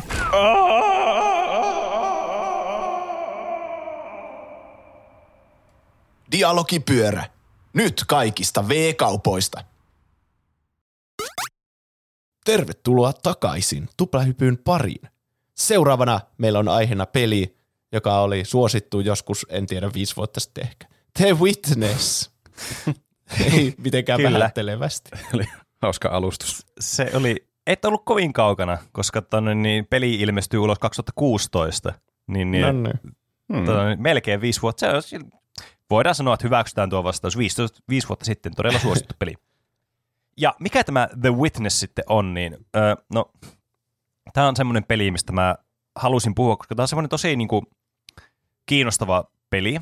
Ja sitten mä tajusin, tai aihetta aloittaessa, että voi helvetti, että niin, en mä halua spoilata tästä pelistä kuitenkaan mitään. Koska tämä, voi vähän tässä, tässä on pieniä asioita, mitä tässä periaatteessa pystyy spoilaamaan ja vähän niin kuin viemään pelikokemusta, ei nyt merkittävästi, koska tämä on kuitenkin aika niin kuin gameplay-painotteinen peli ja sitten niin kuin oman kokemukseen perustuva peli, niin ei tämä nyt silleen voi spoilata keneltäkään. Mutta mä Okei. nyt vaan halusin puhua tästä. Tästä voi tulla semmoinen, että ettekö semmoinen legacy-aihe, semmoinen tuplahypyn klassikko puolen tunnin aihe, mitä meillä oli joskus kaksi vuotta sitten vielä ne aiheet. Et en mä tiedä, katsotaan mitä tästä tulee, mutta puhutaan nyt tästä, mikä joudutaan. Eli The Witness on siis 2016, niin kuin sanoin, niin ilmestynyt tämmöinen Jonathan Blown niin tota, tuottama ja tekemä ää, pääasiassa peli. Kyllä täällä on tämmöinen Tekla Inc-niminen studio, missä oli muitakin tyyppejä tekemässä, mutta tämä on tämän niin kuin, aivoituksen tuotos kyllä kuitenkin niin kuin, ää, pääasiallisesti. Ja tämä on tämmöinen first person putsle-peli sitten, joka, on, joka sai tosi paljon niin kuin, huomiota juuri semmoista omaa laatuisuudestaan, ja sitten sitä paljon verrattiin myös tämmöiseen klassikkopeliin kuin Mist, jonka varmasti Ahaa. monet meidän vanhemmista kuuntelijoistakin niin kuin, on saattanut pelata tätä ja tuntea tämmöinen yksi niin kuin, tämmöistä putsle-pelien niin kuin, klassikoista, semmoista aivan niin kuin, legendapeleistä. Niin Haluatteko paljon on nähdä- verrattu myös siihen. Haluatteko, tämä on aivan typerää podcast-sisältöä, mutta haluatteko nähdä, mitä mä löysin yksi päivä, kun me käytiin kaivelemassa vanhoja laatikoita? Ja kerro ihmeessä. Oho, Mist siellä 3 Exile. Joku Mistin jatkoosa. on. Näyttää ihan präniikältä tuo paketti. Tämmönen ikivanha PC Myst 3 Exile. Mä haluan pelata tätä joskus. Mä paikallista jostakin levyasema mun tietokoneeseen. Semmoisia ei enää ole olemassa. Jep, se on kyllä nykypäivän ongelma. Niin ky- kyllä siis tämmöinen putsle-peli, jossa paljon myst viboja. Ää, muun muassa tämmöisestä varmaan syystä johtuu, kun tämä on kuitenkin tämmöiselle saarelle sijoittuu tämä peli. Ja molemmissa ollaan hyvin jotenkin yksin koko ajan. ja Kyllä. On semmoinen Mm. tunnelma, että joku voi olla sun selän takana koko ajan. Mm. Niin, kyllä. Tämä peli on siis, tä, tässä niin kuin yksi keskeinen pelimekaniikka.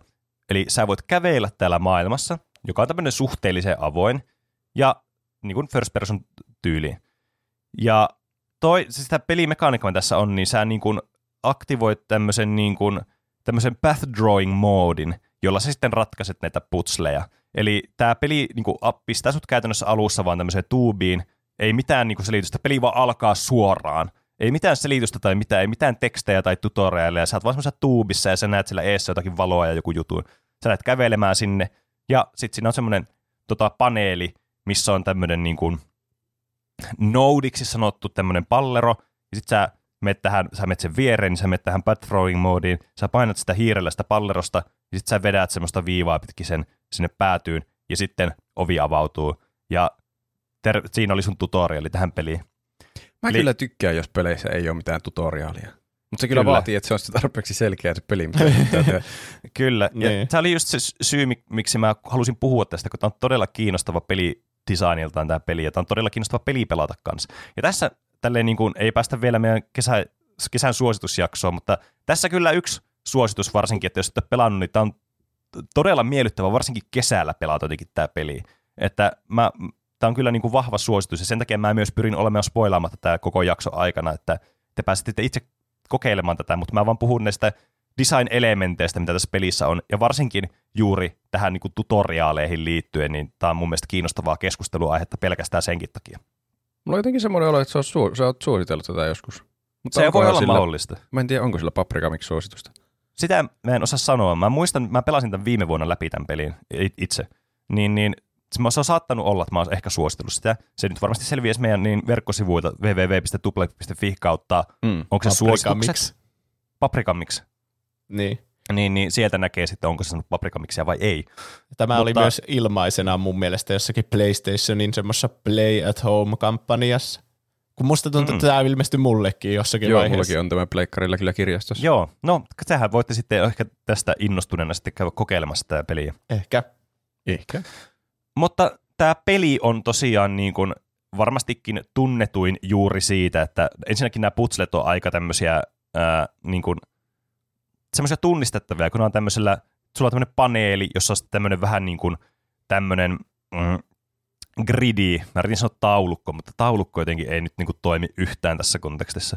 Gridi on paljon parempi tapa, semmoinen matriisi, vähän niin kuin Ruudukko. ruudukko. Sekään, Ei niin, lähtenyt äänteen. ei jotenkin, se, no gridi, mä puhun tästä nyt gridiä. On Haastakaa paskaa hyvä. kaikki suomen kieleen tota noin, niin, semmoista kuuntelijat, Enthusiastit. kaikki kuuntelijat siis toisin sanottuna, että mä nyt puhun näistä englanninkielisistä termeistä tässä. Toivottavasti Eli- jakson nimi pitää olla vain joku haistakaa paskaa, kun tässä sanotaan niin monesti.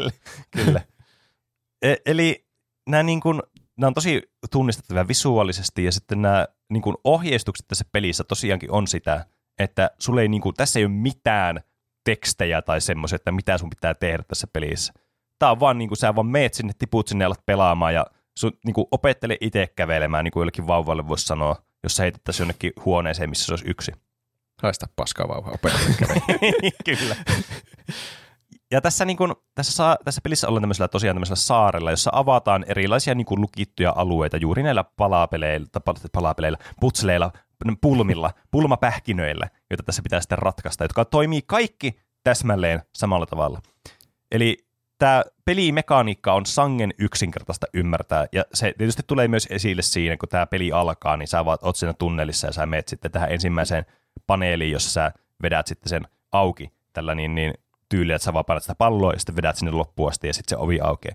Pelaaja heti ymmärtää, okei, okay, tässä pitää tehdä tolleen. Ja ne on todella, todella yksinkertaisia alussa. Että ne on todellakin vaan semmoisia viivoja tai saattaa olla, että seuraava on sitten semmoinen, semmoinen pallo, se menee ylöspäin, sitten pitää kääntyä vasemmalle. Sille. Oh. Se on, Oho. kyllä, se on vähän niin kuin semmoinen sokkelo, mikä pitää ratkaista. Sitä tulee semmoinen niinku kännykän, semmoinen, joillakin on se lukituskoodi, semmoinen, niinku, Niin, mikä kyllä. vetää Niin, sormella silleen tälle. Jep, kyllä. Ja tämä on sitten todellakin niin kuin semmoinen peli, miksi mä just suosittelen tätä kesälle erityisesti ja keväälle, niin tämä on todella sen tämä peli. Eli tämä vaatii paljon niin kuin, tämmöistä rauhallisuutta ja tietysti jaksa, niin kuin hermoja, koska nämä saattaa olla välillä haastavia nämä putslet, mutta tämä on myös todella tämmöinen niin kuin rauhoittava tämä äänimaisema ja tämä niin kuin itse niin kuin visuaalinen ilme tällä pelillä, kun tässä ollaan tämmöisellä aika tuonnoin esteettisellä saarella. Ja tämä äänimaailma on tämmöistä tosi seesteistä ja semmoista, niin kuin, että sä olisit niin kuin lomalla jossakin saarella täysin yksin. Et, et semmoinen fiilis tästä tulee, niin siksi mä suosittelen sitä just semmoiseen niin moodiin. Että jos te haluatte rauhoittua ja teekö, ei mennä kiireellä, vaan vähän niin kuin nauttia tästä kokemuksesta, mitä tämä peli tarjoaa, niin tämä on niin kuin erinomainen siihen tarkoitukseen. Ja tämä peli, ne mekaniikat, niin kuin, miten tämä on tehty juuri, niin tämä opetetaan todella fiksusti tälle pelaajalle. Eli tämä, tämä ehkä niin kuin, mä ker- kerron näistä ensimmäisen niin kuin jostakin ehkä 15 minuutin aikana tapahtuneista asioista, mitä tässä pelissä on, koska tämä peli kestää huomattavasti kauemmin kuin 15 minuuttia. Että tässä saa vähän niin kuin jotakin kuvaa, ja mä et, et vaan, vaan puhu tästä yhdestä asiasta pelkästään, tästä yhdestä putslesta, että sä veät vaan sitten sinne ylös vaan sen palleron ja oot silleen, okei, okay, tää on tässä, että tulee vähän torso-aihe muuten.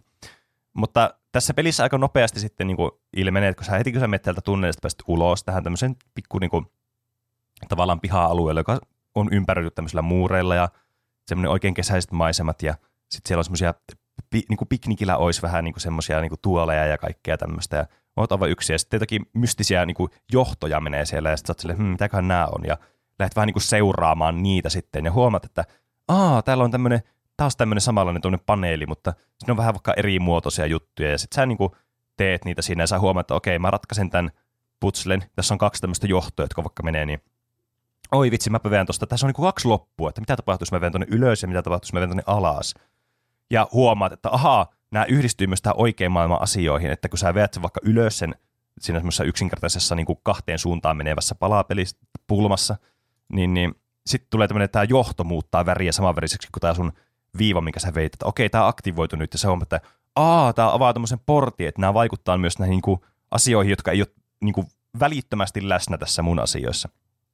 Että tavallaan mm. niin kuin, tällä tavalla sitten herättää sun mielenkiintoa, että okei, mihin tämä johto vie, ja sä lähdet tutkimaan sitten sitä.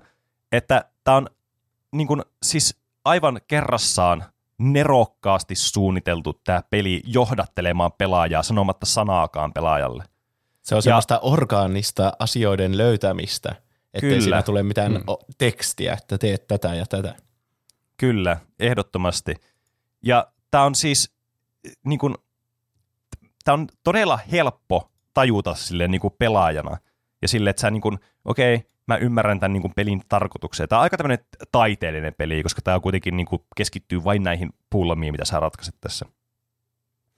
Mutta tämä, niin kuin, tämä hienous tässä pelissä on nimenomaan just se, että tavallaan sä itse ratkaiset kaiken ja sä niin kuin itse hoksaat kaikki asiat.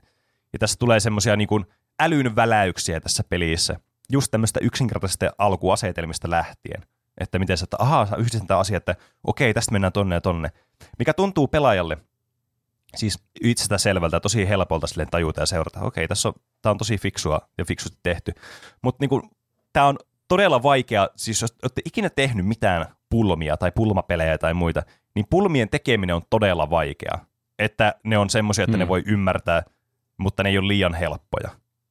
Ja tämä hmm. niin peli on kyllä mestariteos siinä mielessä, että tässä on todella paljon erilaisia elementtejä sitten, mitä tämä ripottelee tämä peli sitten niin kuin näiden yksinkertaisten pulmien niin kuin ohella, jota sitten pelaajan pitää lähteä ratkaisemaan ja ymmärtämään. Varsinkin kun ja. tässä on niin kuin yksi tekijä, tuo Jonathan Blow, vai mikä sen nimi olikaan. Sehän niin. on, mikä se, onko se Braid vai mikä, minkä se on tehnyt aikaisemmin? Jonkun tämmöisen Joo, Braid. tosi suosittu. Niin varmasti vaatii aika paljon testaamista, kun se on sun pelkästään sun ajatuksen juoksusta syntyneitä pulmatehtäviä. Niin, niin, niin että kyllä. onko nämä semmoisia, mitä kukaan muu voi muilla toisen ihmisen aivoillansa ymmärtää. Mm. Tosi outoa alkaa edes niinku miettimään, miten, miten ruvetaan tekemään jotakin pulmaa. Kun rat- niin. Sehän menee jotenkin aivan eri päin kuin ratkaista pulma. Niin, kyllä. Voisi kuvitella. En ole ikinä tehnyt pulmapelejä. Kyllä. Siis se on hyvin haastavaa. Ja se on tietysti varmasti, jos sanotaan teille, että tehkää joku tämmöinen niin kuin sokkelo, yrittäkää tehdä nopeasti, niin kuin Inceptionissa. niin, sokkelo. Tee minuutissa niin, sokkelo, jonka ratkaisuun menee kaksi minuuttia. Niin, hmm. niin ei ole helppoa. Ei ole helppoa tehdä sellaista. Hmm. Että tämä niin vaatii kyllä todella paljon vaati töitä. Tämä oli pitkä prosessi myös tältä pelintekijältä ja kehittäjältä, että tämä niin kuin ei ollut mikään, niin kuin, tämä ei ollut mikään niin kuin hetkessä kasattu, koska tämä pelin tekeminen siis aloitettiin vuonna 2008. Ja tämä peli tuli kahdeksan vuotta myöhemmin ulos.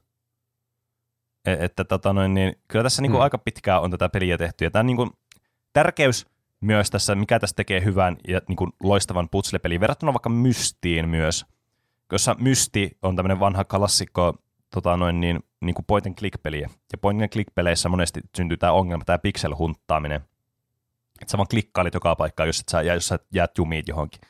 Mutta kun nämä, tämän pelin kaikki pulmat keskittyy tähän yhteen pelimekaniikkaan, että sä veät pallosta tämän viivan johonkin päätepisteeseen. Se on niinku tämän koko pelin niinku se keskeisin pulmaratkaisun mekaniikka. Niin sitten nämä tavallaan, sä ymmärrät heti alusta lähtien, että mitä tässä pelissä niinku tarkoituksena tehdään niinku näiden pulmien ratkaisun osalta. Mutta tämä tarjoaa todella paljon variaatioita ja vaihtelua ja nimenomaan vaikeusastetta sitten myös niin kuin tälle pelaajalle. Että tässä on tämmöisiä Dark Souls-viboja siinä mielessä, että miten tämä niin kuin, tavallaan tätä peliä, pelaajaa niin kuin ohjeistetaan eteenpäin tai ei niin kuin pietä keestä kiinni, että sä vaan meet ja sä vähän niin kuin sitten itse löydät näitä asioita ja itse huomaat näitä asioita, mitä tässä pelissä on.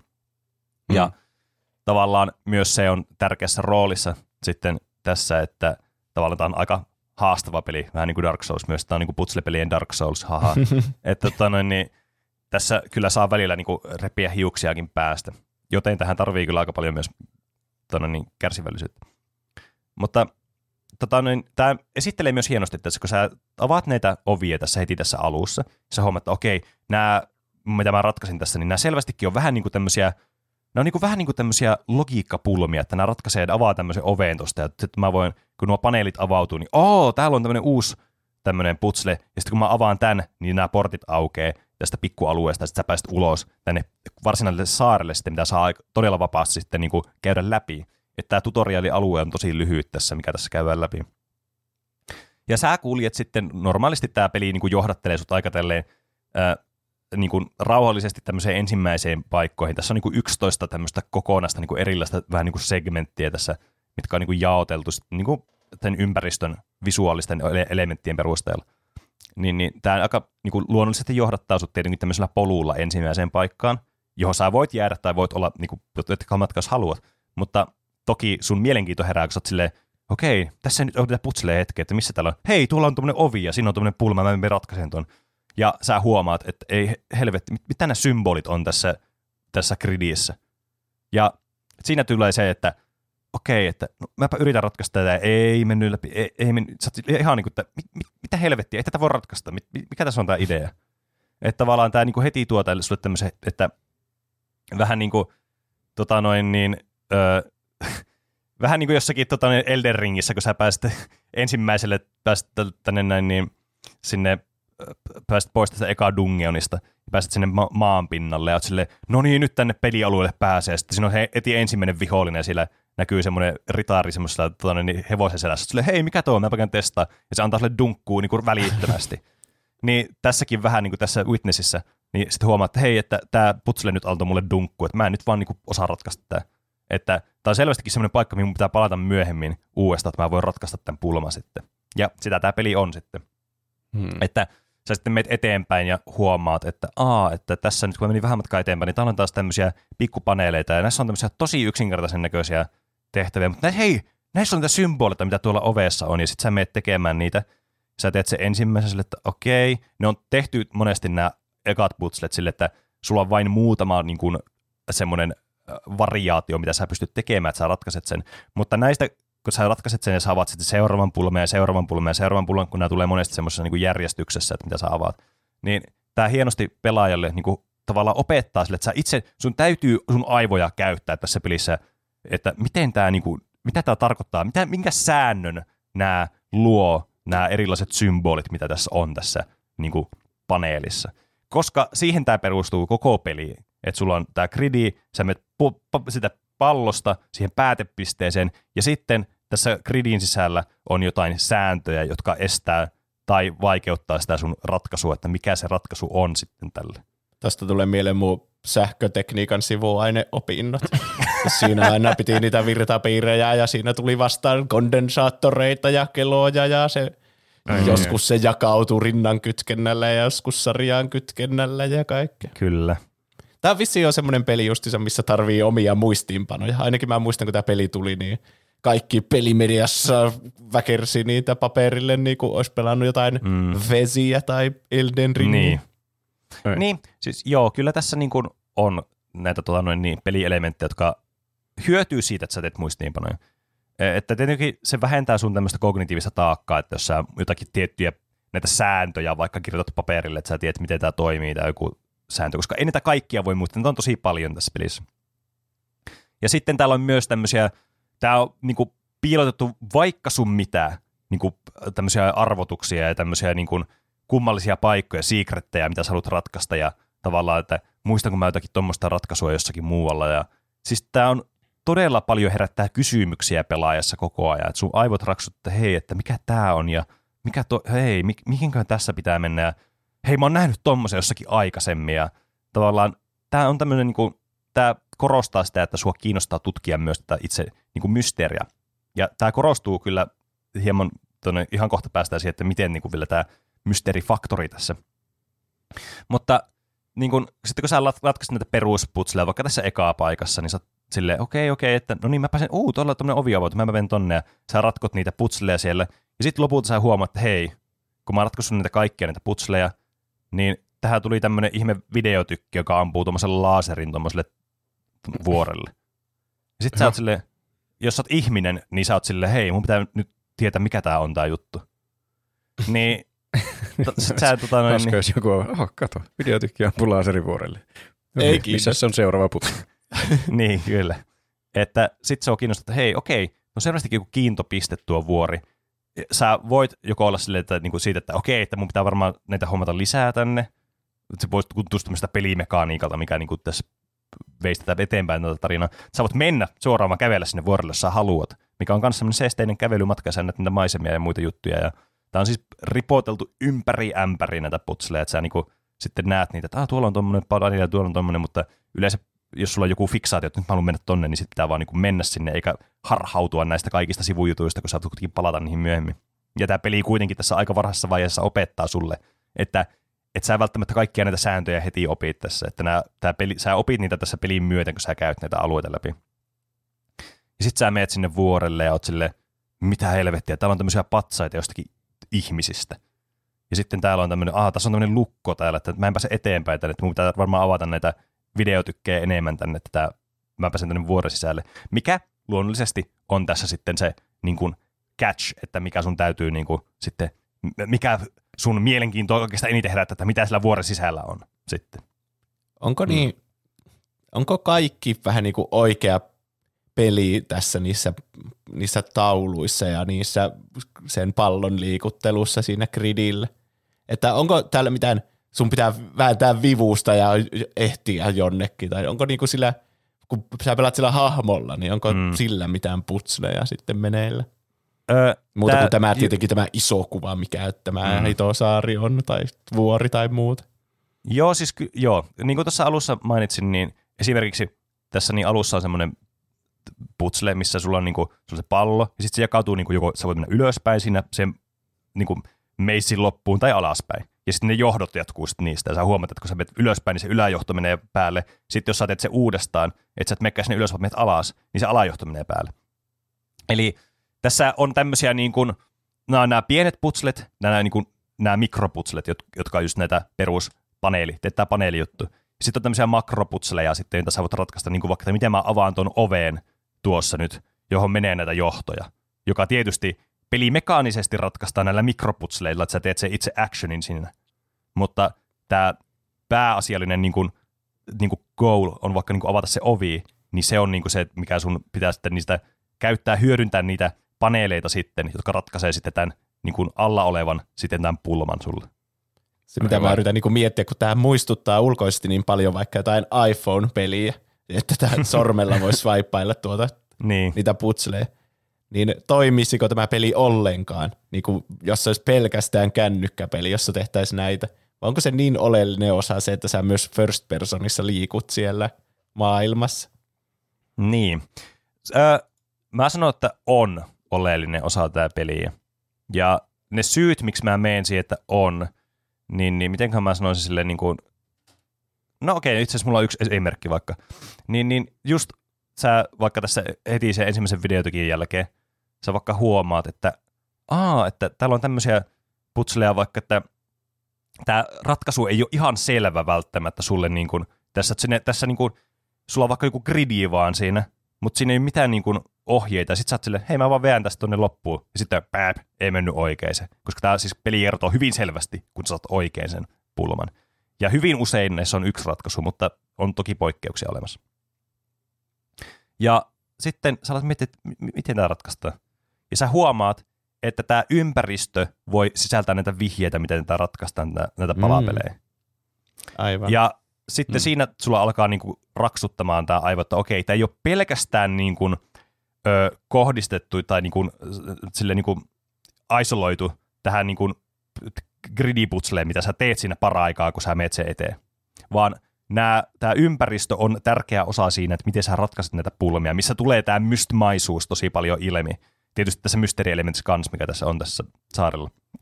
Mutta just, että tämä, e, nämä on paljon moniulotteisempia nämä pulmat kuin mitä tämä peli antaa sulle aluksi ymmärtää.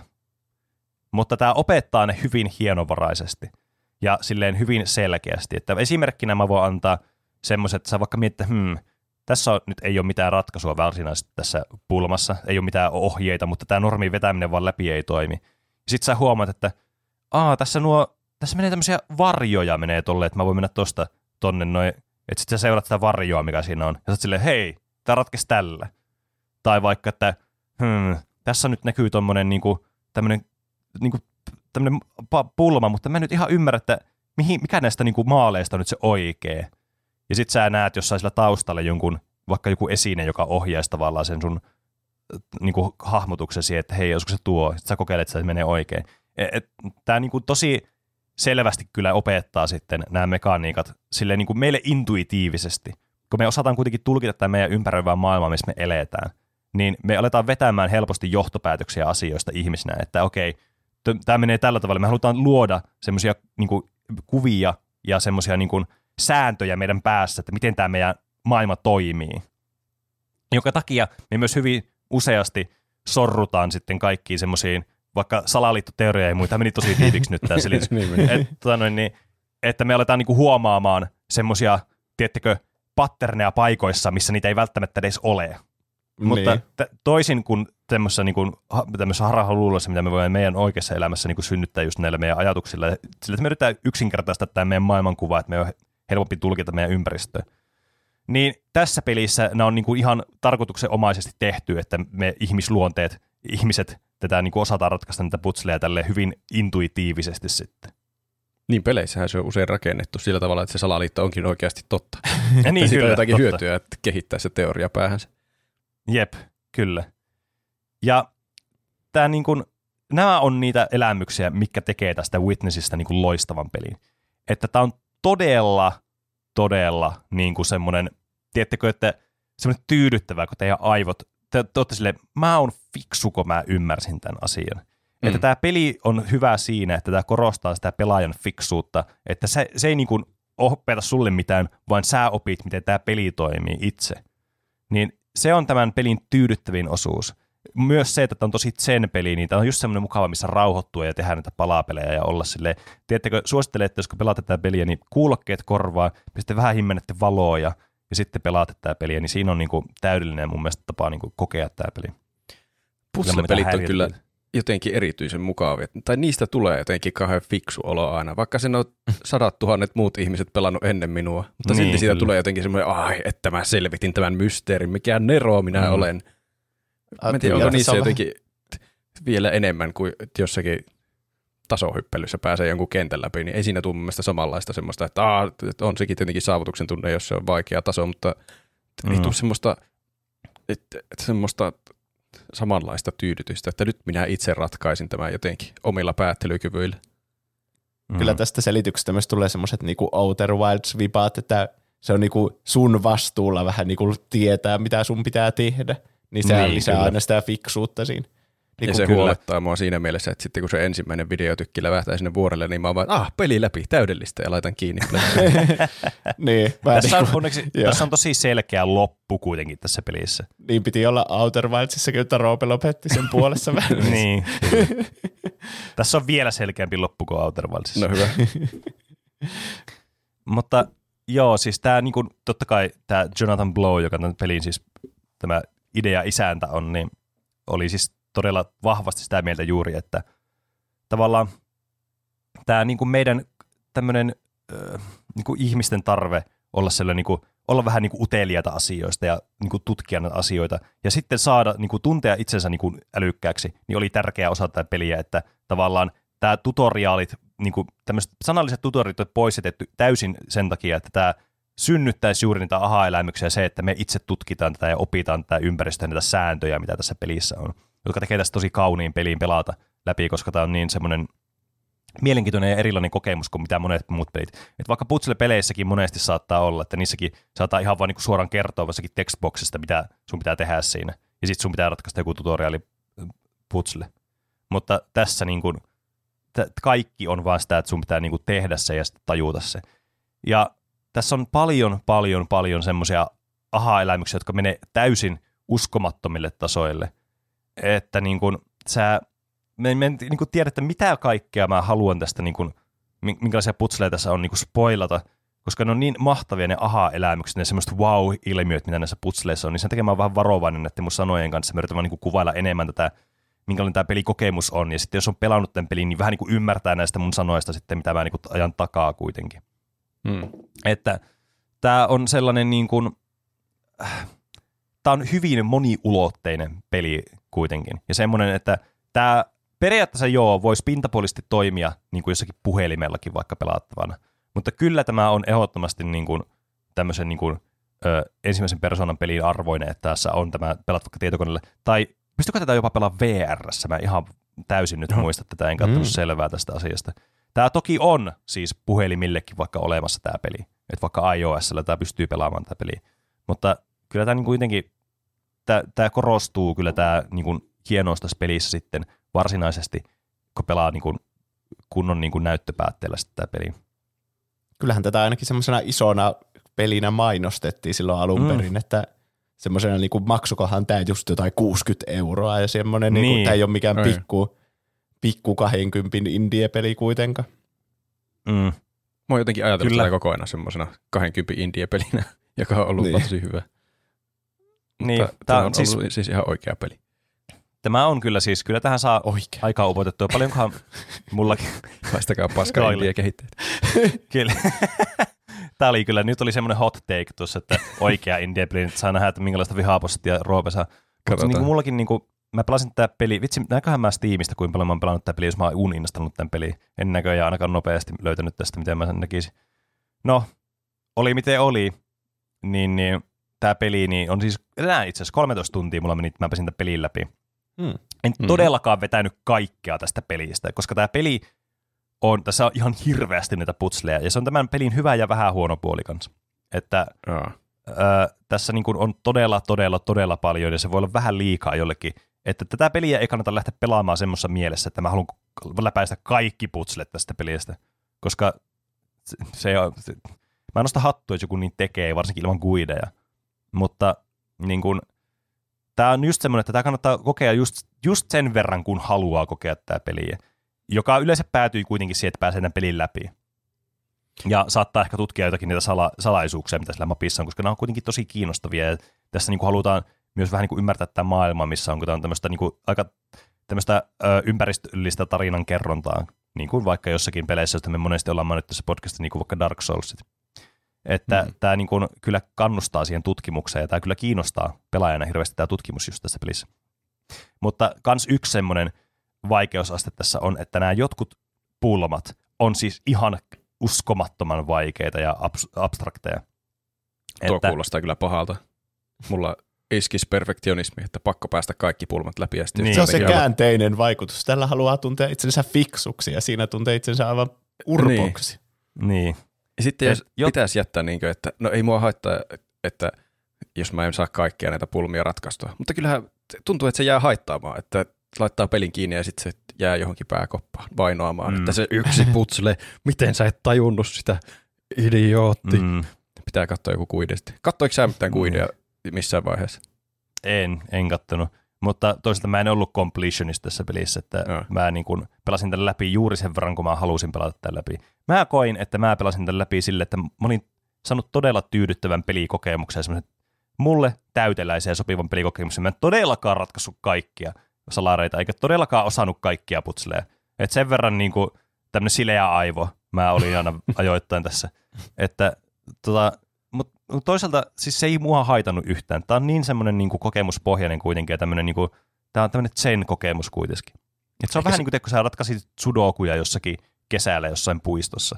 Et, e, e, niin kuin, sun tarkoituksena ei ole ratkaista kaikkia niitä sudokuja siellä puistossa, vaan se, että sä ratkaisit niitä pulmia siinä seesteisessä ympäristössä ja se tuo sulle mielenrauhaa ja semmoista rauhoittavia hetkiä ja samalla tämmöistä aivojumppaa. Joo. Et- Et... Ehkä se pitää kokeilla pelata tätä peliä ennen kuin alkaa hirveänä kritisoimaan näitä putslejen Niin. vaikeusasteita. Kyllä, mutta siis mä voin niistä joistakin putsleista siis sanoa, että ne on, tässä joissakin kohti tulee semmoisia putsleja, missä vähän iskee ja huomaa semmoisen, tiettekö, semmoisen putsle-tekijän semmoisen biasin. Että kun te teette jonkun pulmapähkinä vaikka johonkin, jonkun arvotuksen vaikka, niin se on, ratkaisu on ilmeinen teille ja totta kai se taju, tai tajuatte, että mitä tässä pitää tehdä. Mm. Mutta sitten kun te alatte, kun joku toinen pelaa sitä ja huomaakin, että eihän tämä niin kuin, teidän ajatusten juoksu ei niin kuin yhtään nyt niin kuin mätsänyt tässä. Ja täällä on osia semmoisia niin kuin, niin kuin putseleja, joissa niin kuin, sä et mitenkään loogisesti tai helposti voi niin kuin ymmärtää, miten ne vihjeet liittyy sitten siihen putsleen. Niitä on aika harvassa onneksi, että tämä on tosi hyvin suunniteltu ja muo- muovailtu tämä peli. Mutta tässä on semmoisia, jotka sä, ette, sä oot sille, että miten mun olisi pitänyt tajuta tuo, tai mitä järkeä tässä oli. Tai sitten vaihtoehtoisesti voi tulla semmoisia, että miksi mä suosittelen myös, että ei kannata luovuttaa niiden semmoisten niin kuin suurimman osan niiden palapelien kanssa, koska ne pystyy ratkaisemaan palapelien, siis pulmien kanssa. Mm. E, e, koska sitten, jos te googlaatte ne, tietenkin se vie myös tältä niin kuin pelipointilta pois, mutta se myös tulee semmoinen, että no olisi mun pitänyt tajuta tuo. Että, no, niin, Joo, se on kyllä aina tuota. paha tunne. Mm. Että kaikessa on järki ja logiikka, jotakin ehkä viittä putselea lukuun ottaa. Okei. Mutta ne ei, ei ole, mikään ei ole essentiaali, joten se, siinä mielessä ne on ihan hyvä, että, että ne on, niin, niin tässä on kyllä saa käyttää niin kuin erilaisia niin kuin näkökulmia ja aisteja, että tota noin, niin tämä on niin kuin, tä- tärkeää tässä pelissä on niin kuin juuri tämä perspektiivi myös, että te val- tavallaan niin alatte ajattelemaan sitten jossakin vaiheessa näitä putseleja aivan niin kuin sen laatikon ulkopuolelta, eli tämän paneelin ulkopuolelta. Että se, ne, tämä tuo tosi paljon mielenkiintoisia hetkiä kyllä pelaajalle semmoista, että niinku, niinku, Siin, näissä saa kyllä välillä sille, että fix, niin kuin tajuaa jonkun tämmöisen putsle, missä pitää kunnolla käyttää aivonystyröitä, niin vitsi, että se tuntuu sitten järkevältä ja fiksulta ja tulee sille, että jes, mä nyt ymmärrän, miten tämä toimii, tämä homma, ja sitten te menette, puskette eteenpäin, kun te tajuatte, että miten nämä säännöt vaikka toimii näissä tai muuten. Se on hieno hetki. Se on tosi, tosi hyvä, ja sen takia mä puhun näistä näin tälleen niin kuin avoimesti ja tälle, tai niin kuin, sille, että mä en kerro mitään spesifisiä juttuja tästä pelistä. Ja toista mulla toki olisi paljon ajatuksia, mutta tämä on semmoinen peli, jota ehdottomasti kannattaa niin kuin kokeilla itse ja kokea itse. Ja varsinkin kun mä kuulin, että Roope oli kiinnostunut tästä pelistä, niin mä haluan myös Roopelle spoilata tätä peliä tässä. Joo, ehkä se on parempi olla yksittäisistä ratkaisusta puhumatta hirveästi.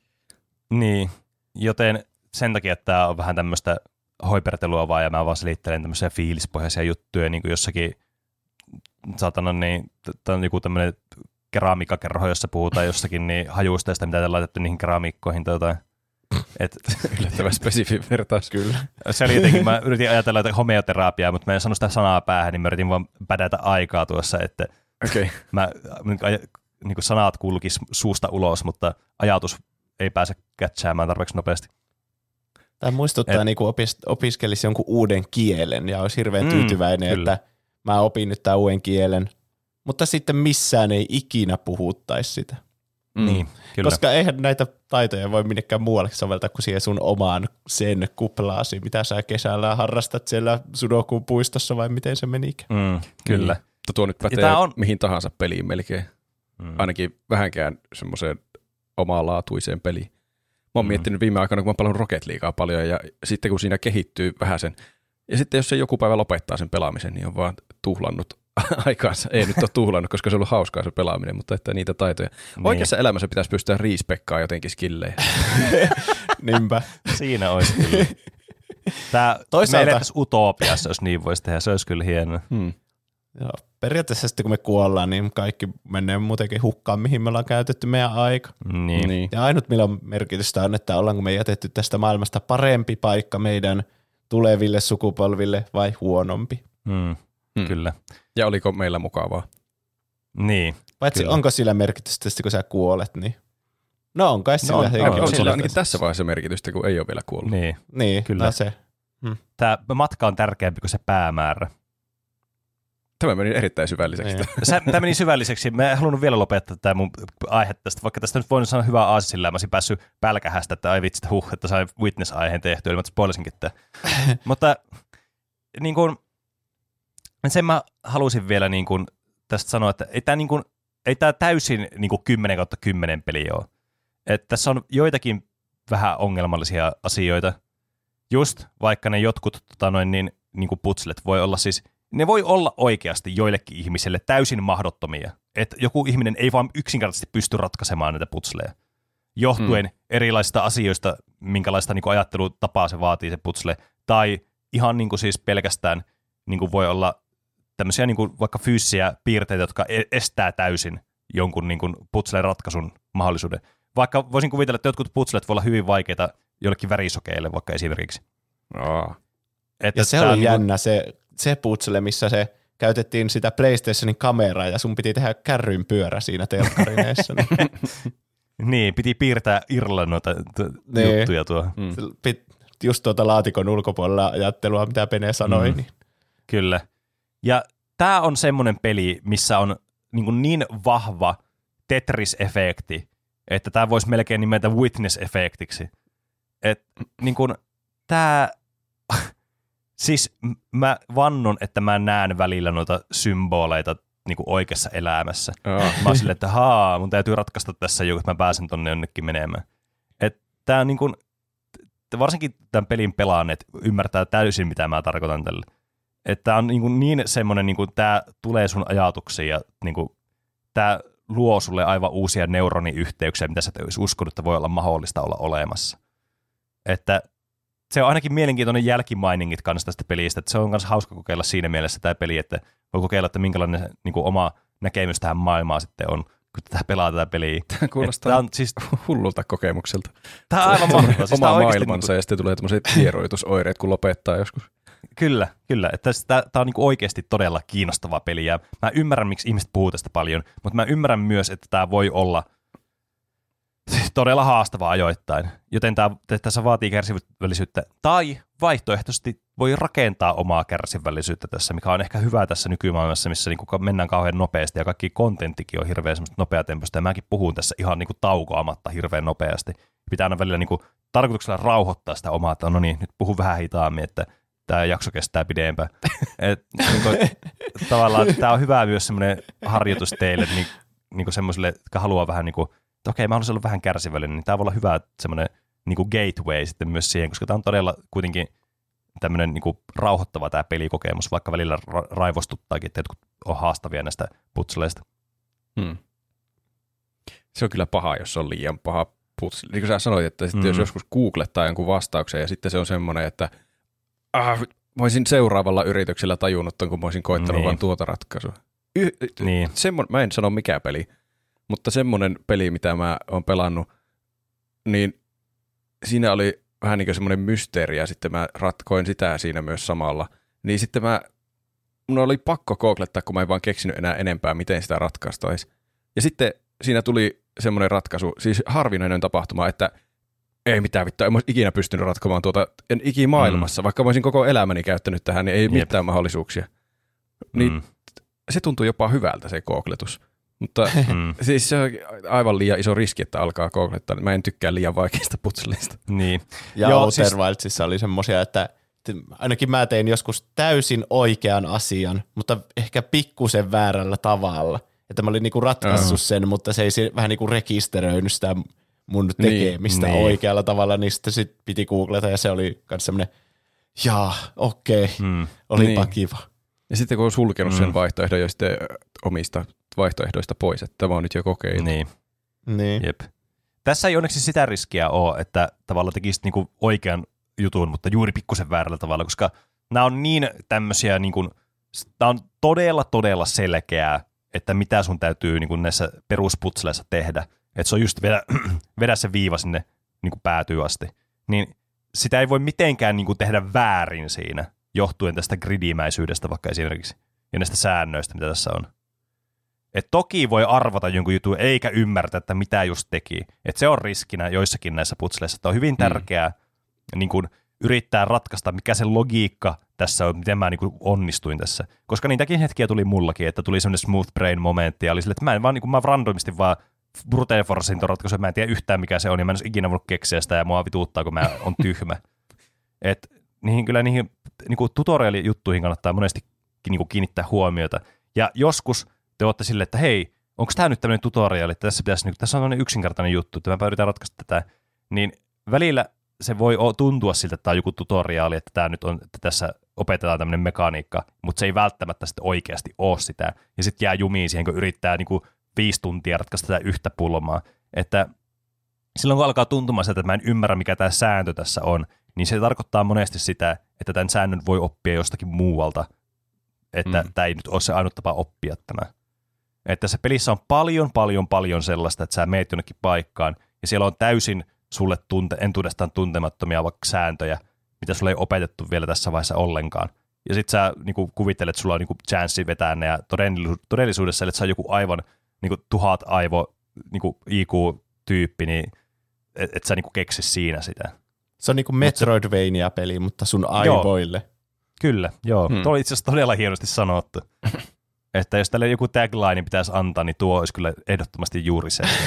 Täällä on jo useampia taglineja tullut. Tämä oli myös On kyllä. putselepelien Dark Putselepelien Souls. Dark Souls.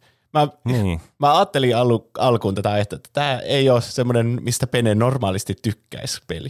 Mutta sitten mitä useammin sä sanoit Dark Souls-yhteyden jossakin määrin, oli se sitten äh, ympärillistä tarinankerrontaa tai putseleet on hy- hyvin vaikeita ja figure it out, mm. niin, niin alkoi tulla lisää. Ja Metroidvania-maisuus, niin Mm. nyt alkoi selvitä, että miksi tämä on Penen lemppareita. Mä tykkään siitä, että nämä, niin nämä mun aivoituksetkin voi niin tämmöisiä yksinkertaisia niin kuin, noin booleaneihin laittaa, että onko tämä niin Metroidvania-tyylinen true vai false, true, ahaa okei. Okay. Penee niin prosentuaaliset niin kuin, mahdollisuudet, tykkää tästä pelistä kasvoi juuri. Niin. Että me ollaan vaan tämmöisiä koneita, vaikka mekin tä- tässäkin sanoit, että tässä pitää olla ihminen, että tämä voi pelata tätä peliä. Se on niinku tuossa Westworldissa sanottiin, että ihmisen pystyy koodaamaan vain tuhannella rivillä koodia tai jotain Mm. mm. semmoista ihmisajattelun. niin. Siinä on kyllä varmasti tota, niin, niin kuin termi, joka saa niin kuin, tämmöisen niin kuin tekoälyjen koodaajien niin kuin aivot siis täysin häiriö, että ei tämmöistä voisi sanoa. Käsikirjoittajilla tullut joku pilkkuvirhe ja ne ei ole jaksanut korjata sitä. niin, niin kyllä, että tämä on niin kuin, kyllä niin kuin, no, mitä, mä en tiedä mitä mä yritän sanoa, niin kyllä. Mun aivot meni nyt tähän johonkin niin kuin looppiin ja jumiin äsken tuossa. Mutta siis niin, tämmöinen peli. Siis, t- en, en mä oikein voi tästä enempää niin kuin ilman spoilereita puhua. Sitten varmasti täällä on jotakin kuuntella sille, että no voisiko puhua tästä pelistä spoilereiden kanssa, niin tää, e- sillä, mä puhuisin joistakin näistä yksittäisistä putsleista ja sitten tavallaan semmoista wow-ilmiöstä, mitä tämä antoi mulle, niin ei tee mun mielestä oikeutta sille, että tämä voi aiheuttaa wow-ilmiötä joillekin muille, jotka ei ole pelannut tätä peliä. Muun muassa vaikka me, mun näille rakkaille juontajakollegoille esimerkiksi. Niin eikä se tuo niin paljon lisää sisältöä tähän, että se olisi sen arvosta, että mä pilaisin tavallaan joitakin pieniä wow-hetkiä. Ei tätä peliä pilaa tietystikään, kun en mä nyt kaikkea niitä spoilaisi. Mutta kuitenkin, että tämä on semmoinen peli, mikä on ehdottomasti parempi kokea itse, itse itsekseen. Että, ja Mm. tässä audioformaatissa tämä on vielä hienoa, kun me ei tarvitse laittaa mitään kuvamateriaalia tuon taustalle, että olisi pakko laittaa gameplay footagea, niin tämä niinku spoilaisi niitä putslejakin suoraan, vaan niinku tässä pääsee niinku, te itse niinku täysin nauttimaan täysin siemauksen tästä pelistä. Ja tämä kyllä tuo sitten teille semmoisia hetkiä, että kun te kuuntelette jaksoa myöhemmin, kun te olette pelannut tämän pelin, niin tajutte, ai tosta, että Pene puhuu, ta- puhuu tuosta, mä luulin, että se tarkoitti tuota asiaa, mutta se puhuu oikeasti tästä asiasta. Että tämä on todella moniulotteinen peli, ja tämä on kyllä sangen tyydyttävä, kun tässä pääsee sitten loppuun asti, ja tulee semmoinen, niin kuin, semmoinen että ai vitsi, tämä oli kyllä, tämä oli kyllä mielenkiintoinen ja mieleenpainuva kokemus tämä peli. Tämä jaksokin toimii semmoisena eräänlaisena isompana oviputslena, josta ei tajua vielä kaikkea ennen kuin käy pelaamassa niitä oikeita putsleja sieltä pelistä ja sitten palaa tähän myöhemmin. Niin, niin, kyllä. Mut semmonen, no kyllä tosta tuommoinen niinku, melkein 50 minuuttia tuli puhuttu, että taas niinku, taputuksen arvoinen suoritus melkeinpä ja tietysti melkein mistä vaan kun puhuu ja alkaa pälpättämään tarpeeksi ja puhuu vaan jotakin jongenjoutavaa, niin saa minuutteja venytettyä. Mutta Siinäkin Aivan niin kuin meidän- lisää. Aivan niin kuin meidän pääpointti on tehdä mahdollisimman pitkiä jaksoja. Kyllä. Kyllä, mä oon kehittynyt tässä taidossa, olette varmaan huomannut. Mutta mitä te olette tehnyt tällä viikolla? Aloitetaan tällä kertaa Juusosta. Minä olen normaalien asioiden lisäksi aloittanut South Parkin kauden 25. Ahaa. Otin Aha. Paramount Plusan ainakin viikon kokeiluun. Ja niitä, sillä se on lyhin kausi ikinä. Siitä on vain kuusi jaksoa ja olen nyt katsonut neljä Oho. niistä. No Okei. Melkein oot saanut kuitenkin sen viikossa katsottua koko, koko kauden. Niin. Eihin mä sitä päiviä on vielä jäljellä, niin eihin varmasti ehkä tänä iltana jo katsoa sen loppuun. Siis tuleeko siihen kokonaisuudessaan vain kuusi jaksoa? Joo, se on loppunut jo. Tuota, se oli joskus helmi-maaliskuun aikana tuli ne kaikki jaksot mun mielestä. Onpa kyllä vähän jaksoja. Kun nythän on, se on tehnyt sopimuksessa ja Paramount Plusan kanssa, että tulee niitä elokuvia tai niitä tunnin mittaisia. Niitä, Ai. oli niitä koronaspesiaaleja aikaisemmin, niin sitten tämä oli nyt semmoinen paluu juurille, vähän niin kuin normaaleja jaksoja on sitten kuusi, Okei. Okay. Mm. mutta Aivan. vain kuusi sen takia. Mun mielestä ne on ollut hyviä, semmoisia normia South Park-jaksoja.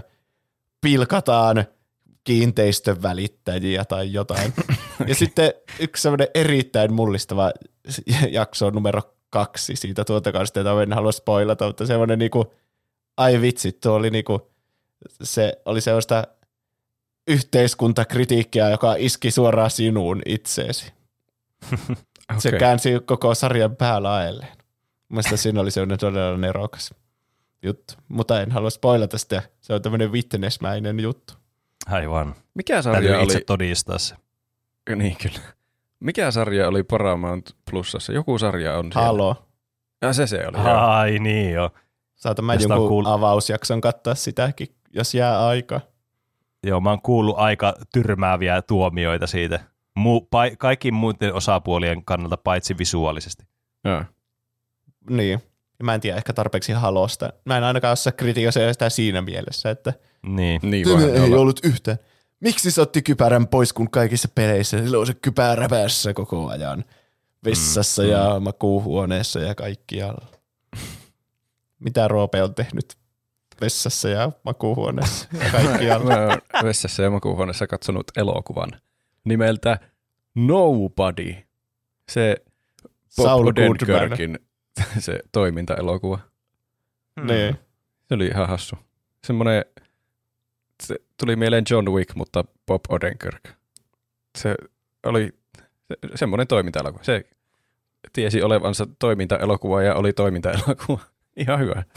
Ei mikään mullistava, mutta ihan hauska. Aika raakoja asioita tapahtui välillä. Kannattaa olla varovainen. Mutta Mä jotenkin luulisin, että se on komedia-elokuva ihan vaan sen näyttelijävalinnan takia. Niin, ehkä siinä vähän oli semmoista komedia-elementtiäkin mukana. En tiedä, johtuuko se vaan sitten siitä popista, että automaattisesti ajattelee kaiken hauskana, mitä siinä tapahtuu. Oli siinä tarkoituksellakin semmoisia semmosia niinkö hauskoja kohtia. Ei semmoisia niinkö varmaan vitsivitsejä sinänsä, mutta joku tilanne voi olla vaan huvittava. Hmm. Pelirintamalla mä avasin Switchin pitkästä aikaa ja ostin pelin. Mä ajattelin, että nyt mä haluan alkaa pelaamaan sitä uutta Pokemonia, Pokemon Legends Arceus.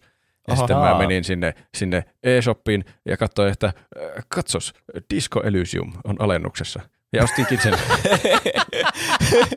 Hyvä yritys Pokemon Legends Arceus. Joskin mä veikkaan, että aika moni kuuntelija voisi nyt olla silleen, että sä teit, siis tää vaan niinku oli strict upgrade nyt tämä vaihtoehto. Mutta mä vielä tuhoan tämän narratiivin täysin, koska mä ostin myös sen Pokemonin. Ja Aivan, okei. Okay. aloitin sen, e- enkä sitä Disco Elysiumia. Sä Se oli- rakensit tommosen täydellisen hetken tuohon ja sit sä murskasit meidän, minun ja Juuson niinku jutun sille, että Tein täysin maan tasalle. teille tämmöisen emotionaalisen vuoristoradan. Mutta niin, en mä sitä hir- hirveänä ehtinyt, niin kuin, vaan jossain tutoriaalissa menossa. Eilen me loppu aika pelata, niin pitää jatkaa joskus myöhemmin. Mä oon pitkään miettinyt, että jotakin uutta Pokemon-peliä pitää testata, kun on pelannut viimeksi varmaan sitä Krystallia. Niin, aivan. Ö, mitä Pene on tehnyt? No mä oon itse asiassa tehnyt paljon asioita, ö, mutta tota, no, niin, no ensinnäkin aloitetaan vaikka sillä, että mulla oli tällä viikolla niin olin sairaana, kun sairastuin koronaan. Olen vieläkin hengissä kyllä, että tota, noin, niin, ette päässyt teidän te- yhdestä juonteesta eroon ihan näin helpolla, että try again. Mutta tota, noin, niin, tällä viikolla sitten pelaillut pelejä ja ollut katsellut vauhtijuoksua, että se on ollut nyt tämmöinen tämän viikon niin kuin spektaakkeli, että on katsonut speedrun-tapahtumaa suomalaista vauhtijuoksua, josta aika, siis me ollaan aikaisemmin tehty yhteistyötä vauhtijuoksun kanssa, niin tässä kävi nyt silleen hassu, että me, mole, me unohdettiin olla vauhtijuoksun yhteydessä ja vauhtijuoksu unohti olla meihin yhteydessä. Sitten tajusin kaverin kanssa yksi päivä, että ai niin, vauhtijuoksu alkaa huomenna ja me ole tehty mitään yhteistyötä, voi saakeli. Et sen takia siellä nyt ei vaikka meidän mainoksia esimerkiksi ole soinut ja täällä ei olla vauhtijuoksua mainostettu, mutta no, ensi kerralla paremmin. Ja Kyllä. Sitten toinen asia tuplahyppyyn liittyen, niin jot- jotkut kuuntelijat saattoi ehkä huomatakin, että perjantaina oli striimihanat auki, kun tu- teidän allekirjoittanut, eli Pene oli pelaamassa Elden Ringiä siellä striimissä, ja sehän se vasta olikin mukavaa ja lystiä. Ai vitsi. Kaikki, jotka missas tämän, niin pahoittelut, olisitte ollut aktiivisempia katsomaan meidän Instagramia ja kuuntelemaan meidän podcastia ja niin poispäin. Mutta voin kuitenkin sen verran sanoa ja luvata, että tonne tulevia striimejä on luvassa. Muun muassa jos te kuuntelette tätä jaksoa nyt tiistaina, niin saattaa tänäänkin olla joku lyhyt striimin pätkä. Perjantaina ainakin on sitten taas vähän semmoinen pidempi kello kaksi alkaen. Että tässä on tullut tämmöinen niinku traditio, että tämä niinku tänä päivinä sitten aina. Slotti. Ai niin, Perjantai 14.00. jaksokin Kyllä. ilmestyy Jos- tosiaan tiistai. Siitä tulee tuplahypyn täyteinen päivä sitten. No niin on, se on kyllä joillekin tuplahyvyn täyteen pää. Mutta jos käy niin, että olette vaikka missannut, niin ei hätää, minä pelastan teidät, nimittäin meidän YouTube-kanavalta, eli äh, onkohan se itse asiassa, no tuplahyppy niminen YouTube-kanava, mutta en mä tiedä, onko se urli joku tuplahyppy, ei kun mikä youtube.com kautta c kautta tuplahyppy, en mä tiedä toimiiko se edes. Mun mielestä sitä c ei edes ole pakko olla. Eikö tarvitse Mun mielestä sitä? pääsee, jos on youtube.com kautta tuplahyppy. Mä No testaan sen testaappa. liveen. Kun mä selitän tässä, niin sieltä joka Joo, pääsee pääs- suoraan sinne. Pääsee suoraan, eli Jep, youtube.com kautta tuplahyppy, täydellistä. Niin sieltä pääsee katsomaan sitten striimiä. Mä laitan sinne aina ne kaikki striimit sitten, missä mä pelaan Elden Ringiä semmoiseen hienoon playlistiin ja saatte sitten hienoja thumbnailla ja katsoa, kun teidän striimaa ja YouTubetta ja podcastin pitää ja sitten siellä riehuu. Mutta se todella hauskaa. Suosittelen, tulkaa kaikki katsomaan. Se oli hauskaa. Se oli hauskempaa kuin mitä enemmän porukkaa siellä oli katsomassa. Oli kyllä oikein viihdyttävä striimi. Mä jonkun aikaa sitä katselin. Kyllä. Teknisiä ongelmia luvassa. Jotkut tekniset ongelmat vaan parantaa tuommoista live-lähetystä. Niinpä. Kyllä. No, meille voi lähettää tänne kysymyksiä, kommentteja, aiheehdotuksia, meemejä ja ihan mitä tahansa meille haluaa lähettää meille luettavaksi tänne loppuun. Tai voi jopa vaikuttaa jakson alkuun. Nimittäin muun muassa minun aiheeni pelien patentteihin liittyen oli Miniolin toiveesta, mikä oli tullut meille joskus Joo. pari kuukautta sitten. Kiitos No hänelle. niin. Niin, näitä aiheehdotuksia ja muuta. Meidät löytää Instagramista ja Twitteristä nimellä Tuplahyppy. sekä meidät tavoittaa sähköpostiosoitteesta, joka on Podcast at tuplahyppy.fi. normaalisti on kaikkien lempisegmentti, jonka nimi on Miten meni noin niin kuin omasta mielestä, jossa on faktan korjauksia, mutta nyt ei ollut tullut mitään faktan korjauksia mielestäni. Hmm. Merkillistä. On, oli, puhuimme täydellisesti, mistä ikinä puhuimmekaan viimeksi. Hmm. Näin se täytyy olla. Ehkä me ei enää tehdä vaan virheitä. Ei, jos, Ehkä. ja kyllähän nyt 186 jaksoa, niin kyllä sitä oppii. Kaikki on aivan, tänäänkään ei mitään virheitä varmasti tullut missään aiheessa. En usko. Tuskin. Mutta aiheehdotuksia tulee niitä tietenkin aina. Krovis muun muassa laittoi, musiikkiaiheita ei kamalasti olekaan hetken ollut, joten yksi sellainen mielenkiintoinen aihe voisi olla legendaarinen animaatiobändi Gorillas. Ketä on bändin takana, mistä bändi on saanut alkunsa, millaisen palun he tekivät 15 vuoden jälkeen, millainen tarina bändin animaatiohahmoilla on. Luulisi, että heistä saisi tehtyä tuhdin aiheen. Hmm. Siinä on kyllä tuommoinen niinku, oikein mielenkiintoinen niinku ilmestymä gorillat. Se mä kyllä, täytyy sanoa, että mä kyllä tykkään, olen aina tykännyt gorillatsista, että siinä mielessä kanssa kyllä mieleen tuo kyseinen bändi. Niin. Kyllä. Minä kertaisin, me tehtiin joskus sellainen kalluppi, että mitkä aiheet kiinnostaa eniten, ja musiikkiaiheet oli saanut kaksi prosenttia kaikista näistä ka- kategoriaa. Korostaa, se ehkä jotenkin niinku suhteutuu tuohon meidän jaksojen määrään kanssa. Niin, niin kyllä. Niinhän se taitaa olla. Ja Jefulainen laittoi tämmöisen hassun aiheehdotuksen. Äh, semmoinen jakso, missä ei olisi Juusoa tai Roopea mukaan, vaan siinä olisi Pene seurana pari muuta artistia juttelemassa musiikin tekemisestä, sen iloista ja vitutuksista ja niin edelleen. Mm. Mua kiinnostaa Ehkä jos- tietää, että oliko tämä, lähtikö tämä idea siitä, että haluaa kuunnella Penen juttuja musiikista vai että haluaa mut ja Juusot vaan pois tästä millä hinnalla hyvänsä. Niin. Niin, Kyllä huvituin tietää. tästä, kun näin tuon ilmoituksena mun kännykässä ton toiveen. Tuossa olisi ollut hauska, jos siihen näin olisi ollut mitään jatkoa. Aihe, mistä ei olisi Juusoa ja Roope. Okay. Niin. Siinä olisi kyllä ollut kieltämättä. Mutta ehkä jos me ollaan tarpeeksi... Tä, niin, vaikea nähdä formaattia, missä Juuse ja Roope ei olisi mukana tässä niin jotenkin- podcastissa. Varsinkin kun tässä että kun meidät korvataan jollakin artisteilla, niin mulla tuli heti sellainen Niin. olo, että me vähän niin kuin esitetään, että no hei, minä olen. Benedict Violistin soittaja, hei täällä, ja sitten me esitettäisiin jotain roolia. Hmm. Siinähän olisikin loistava aihe. Niin. Tämä, Esitetään tämä meni nyt ihan perseelle varmaan Jefulla sen mielestä tämä aiheehdotus. Voi perhana, mä luulin, että ne pääsisi pois tästä. Ei, minusta tulee on vaan entistä ärsyttävämpi. Kyllä jotkut siis soitit ihan on parempia niinku- kuin toiset. Silleen niin kuin aiheen niin kuin tuo idea, kyllä. Kyllä. Kyllä. Ja jos, muutkin. ei, jos etetään tätä logistiikkaa huomioon. muutkin aiheehdotukset on sieltä meidän aiheehdotusarkistoon, jota päivitetään jatkuvasti. Meitä voi tukea Patreonissa. Näin voi. Kyllä. Meillä on siis Patreon osoitteessa patreon.com kautta tuplahyppy. Ja siellä voi meille laittaa rahaa, jos niin haluaa. Se auttaa meitä Mm. ostelemaan green screenejä ja web-kameroita ja mikrofoneja ja mitä kaikkea me tota, tarvitaankaan tuotantoon. Mm. Kyllä. Siellä voi euron laittaa, niin saa olla mukana tukemassa toimintaa ja saa kaikenlaista lisämateriaalia. Ja jos 10 euroa tai enemmän laittaa, niin on virallisesti meidän tuottaja. Ja teidän nimenne täten luetaan tässä jakson lopussa. Ja täältä tulevat kaikkien tuottajien ja valaiden nimet. Dyrenair, Whisky, Sandels, Sumuli, Styrre, Piipari, Iso Paska, Peruna Kiisseli, Seellä, Nude 22, Not Buff, Oldex, Keetor, Jafar. Siinä ne taisi olla. Kiitos kaikille tuottajille. Kiitos. Kiitos. Oli aika antiklimaatti tuo viimeisimaattinen loppu tuossa. Yhtäkkiä vaan loppu Ei ollut Mä rupesin miettimään, että olikohan tässä useampi sivu näitä, mutta ei, kyllä siinä oli nuo kaikki. Okei. Mutta tuntuu niitä ainakin, että niitä tulee lisää aina, että sieltä Kyllä. yksi tai kaksi tulee välillä aina lisää. Tuo niin, uusina. Eh- Eikö tässä ole useampaa sivua on niinku vastine sille, kun sä saat joltakin sukulaiselta joku kortin sun jossakin juhlissa ja kaivat sitä kirjekuorta silleen, on kyllä, missä ne rahat niin. Jep. Mutta meitä voi tukea myös mu- ilmaiseksi, vaikka laittamalla viien tähden arvosteluja iTunesissa ja Spotifyssa ne jollakin tavalla auttaa ja kirjoittakaa sinne jotkut hyvät, kivat viestit meille. Miksi me ollaan Kyllä. niin hyviä. Kyllä.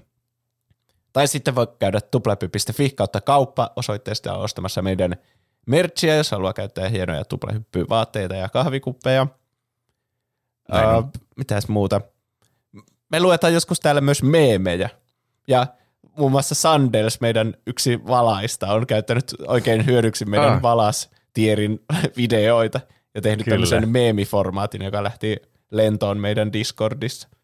Tässä Kyllä. Sandelsin tekemässä kuvasarjassa siis minä otan lotri-aiheen käteen ja sitten heitän sen roskapönttöön ja kaivan lapun jostakin ja siinä lukee mahdollisimman absurdi aihe. Kyllä. Hmm. Mun täytyy nostaa hattua tälle, niin kuin, tota noin, niin, tää hyvin on valittu nämä klipit tähän meemiformaattiin. Tosi niin kuin, selkeästi. Tämä on loistava meemi. Niin Oli kuin kyllä. tämä templaatti. Hyvin tehty Sandels. Kyllä. Mitähän kaikkea muuta meillä tuleekaan vielä videoihin, se selviää kuukausien varrella. Kyllä. Kyllä. Mutta onko teillä muuta lisättävää? En kyllä keksi. Ei muuta lisättävää. Muuta kuin, että käykää seuraamassa tuplahyppyä Twitchissä, twitch.tv kautta tuplahyppy, ja käykää myös subscribeaamassa YouTube-kanavalle youtube.com kautta tuplahyppy. Siellä Kyllä. esiinnymme ehkä useammin kuin ennen. Tai siis esiinnymmekin useammin kuin ennen. Se on aika helppoa. Niin, rima on aika matalalla. Kyllä. Niin. Kiitos kaikille, jotka kuuntelitte tämän jakson ja laitoitte viestiä ja Kiitos, kiitos. Kiitos. Suosittelette kaverille. Se on aina todella hyvä, että suosittelee Kyllä. kaverille, Kiitos, sillä saa kiitos. Kiitos eniten siitä. lisää tuplahyppy faneja tänne me, meidän Kyllä. kuuntelijoiksi. Ja muutenkin, jos tykkäätte, niin sehän on aina hyvä. Sun kaverikin tykkää, että sä suosittelet sille jotain semmoista, mistä Näin se on. No niin, ihan sama. Meni ihan sönkötykseksi. Palataan aiheeseen ensi viikolla. Näin tehdään. Tehdään näin. Nähdään ensi viikolla. Heipä Näin hei. Ensi viikkoon. Heippa. Moi moi.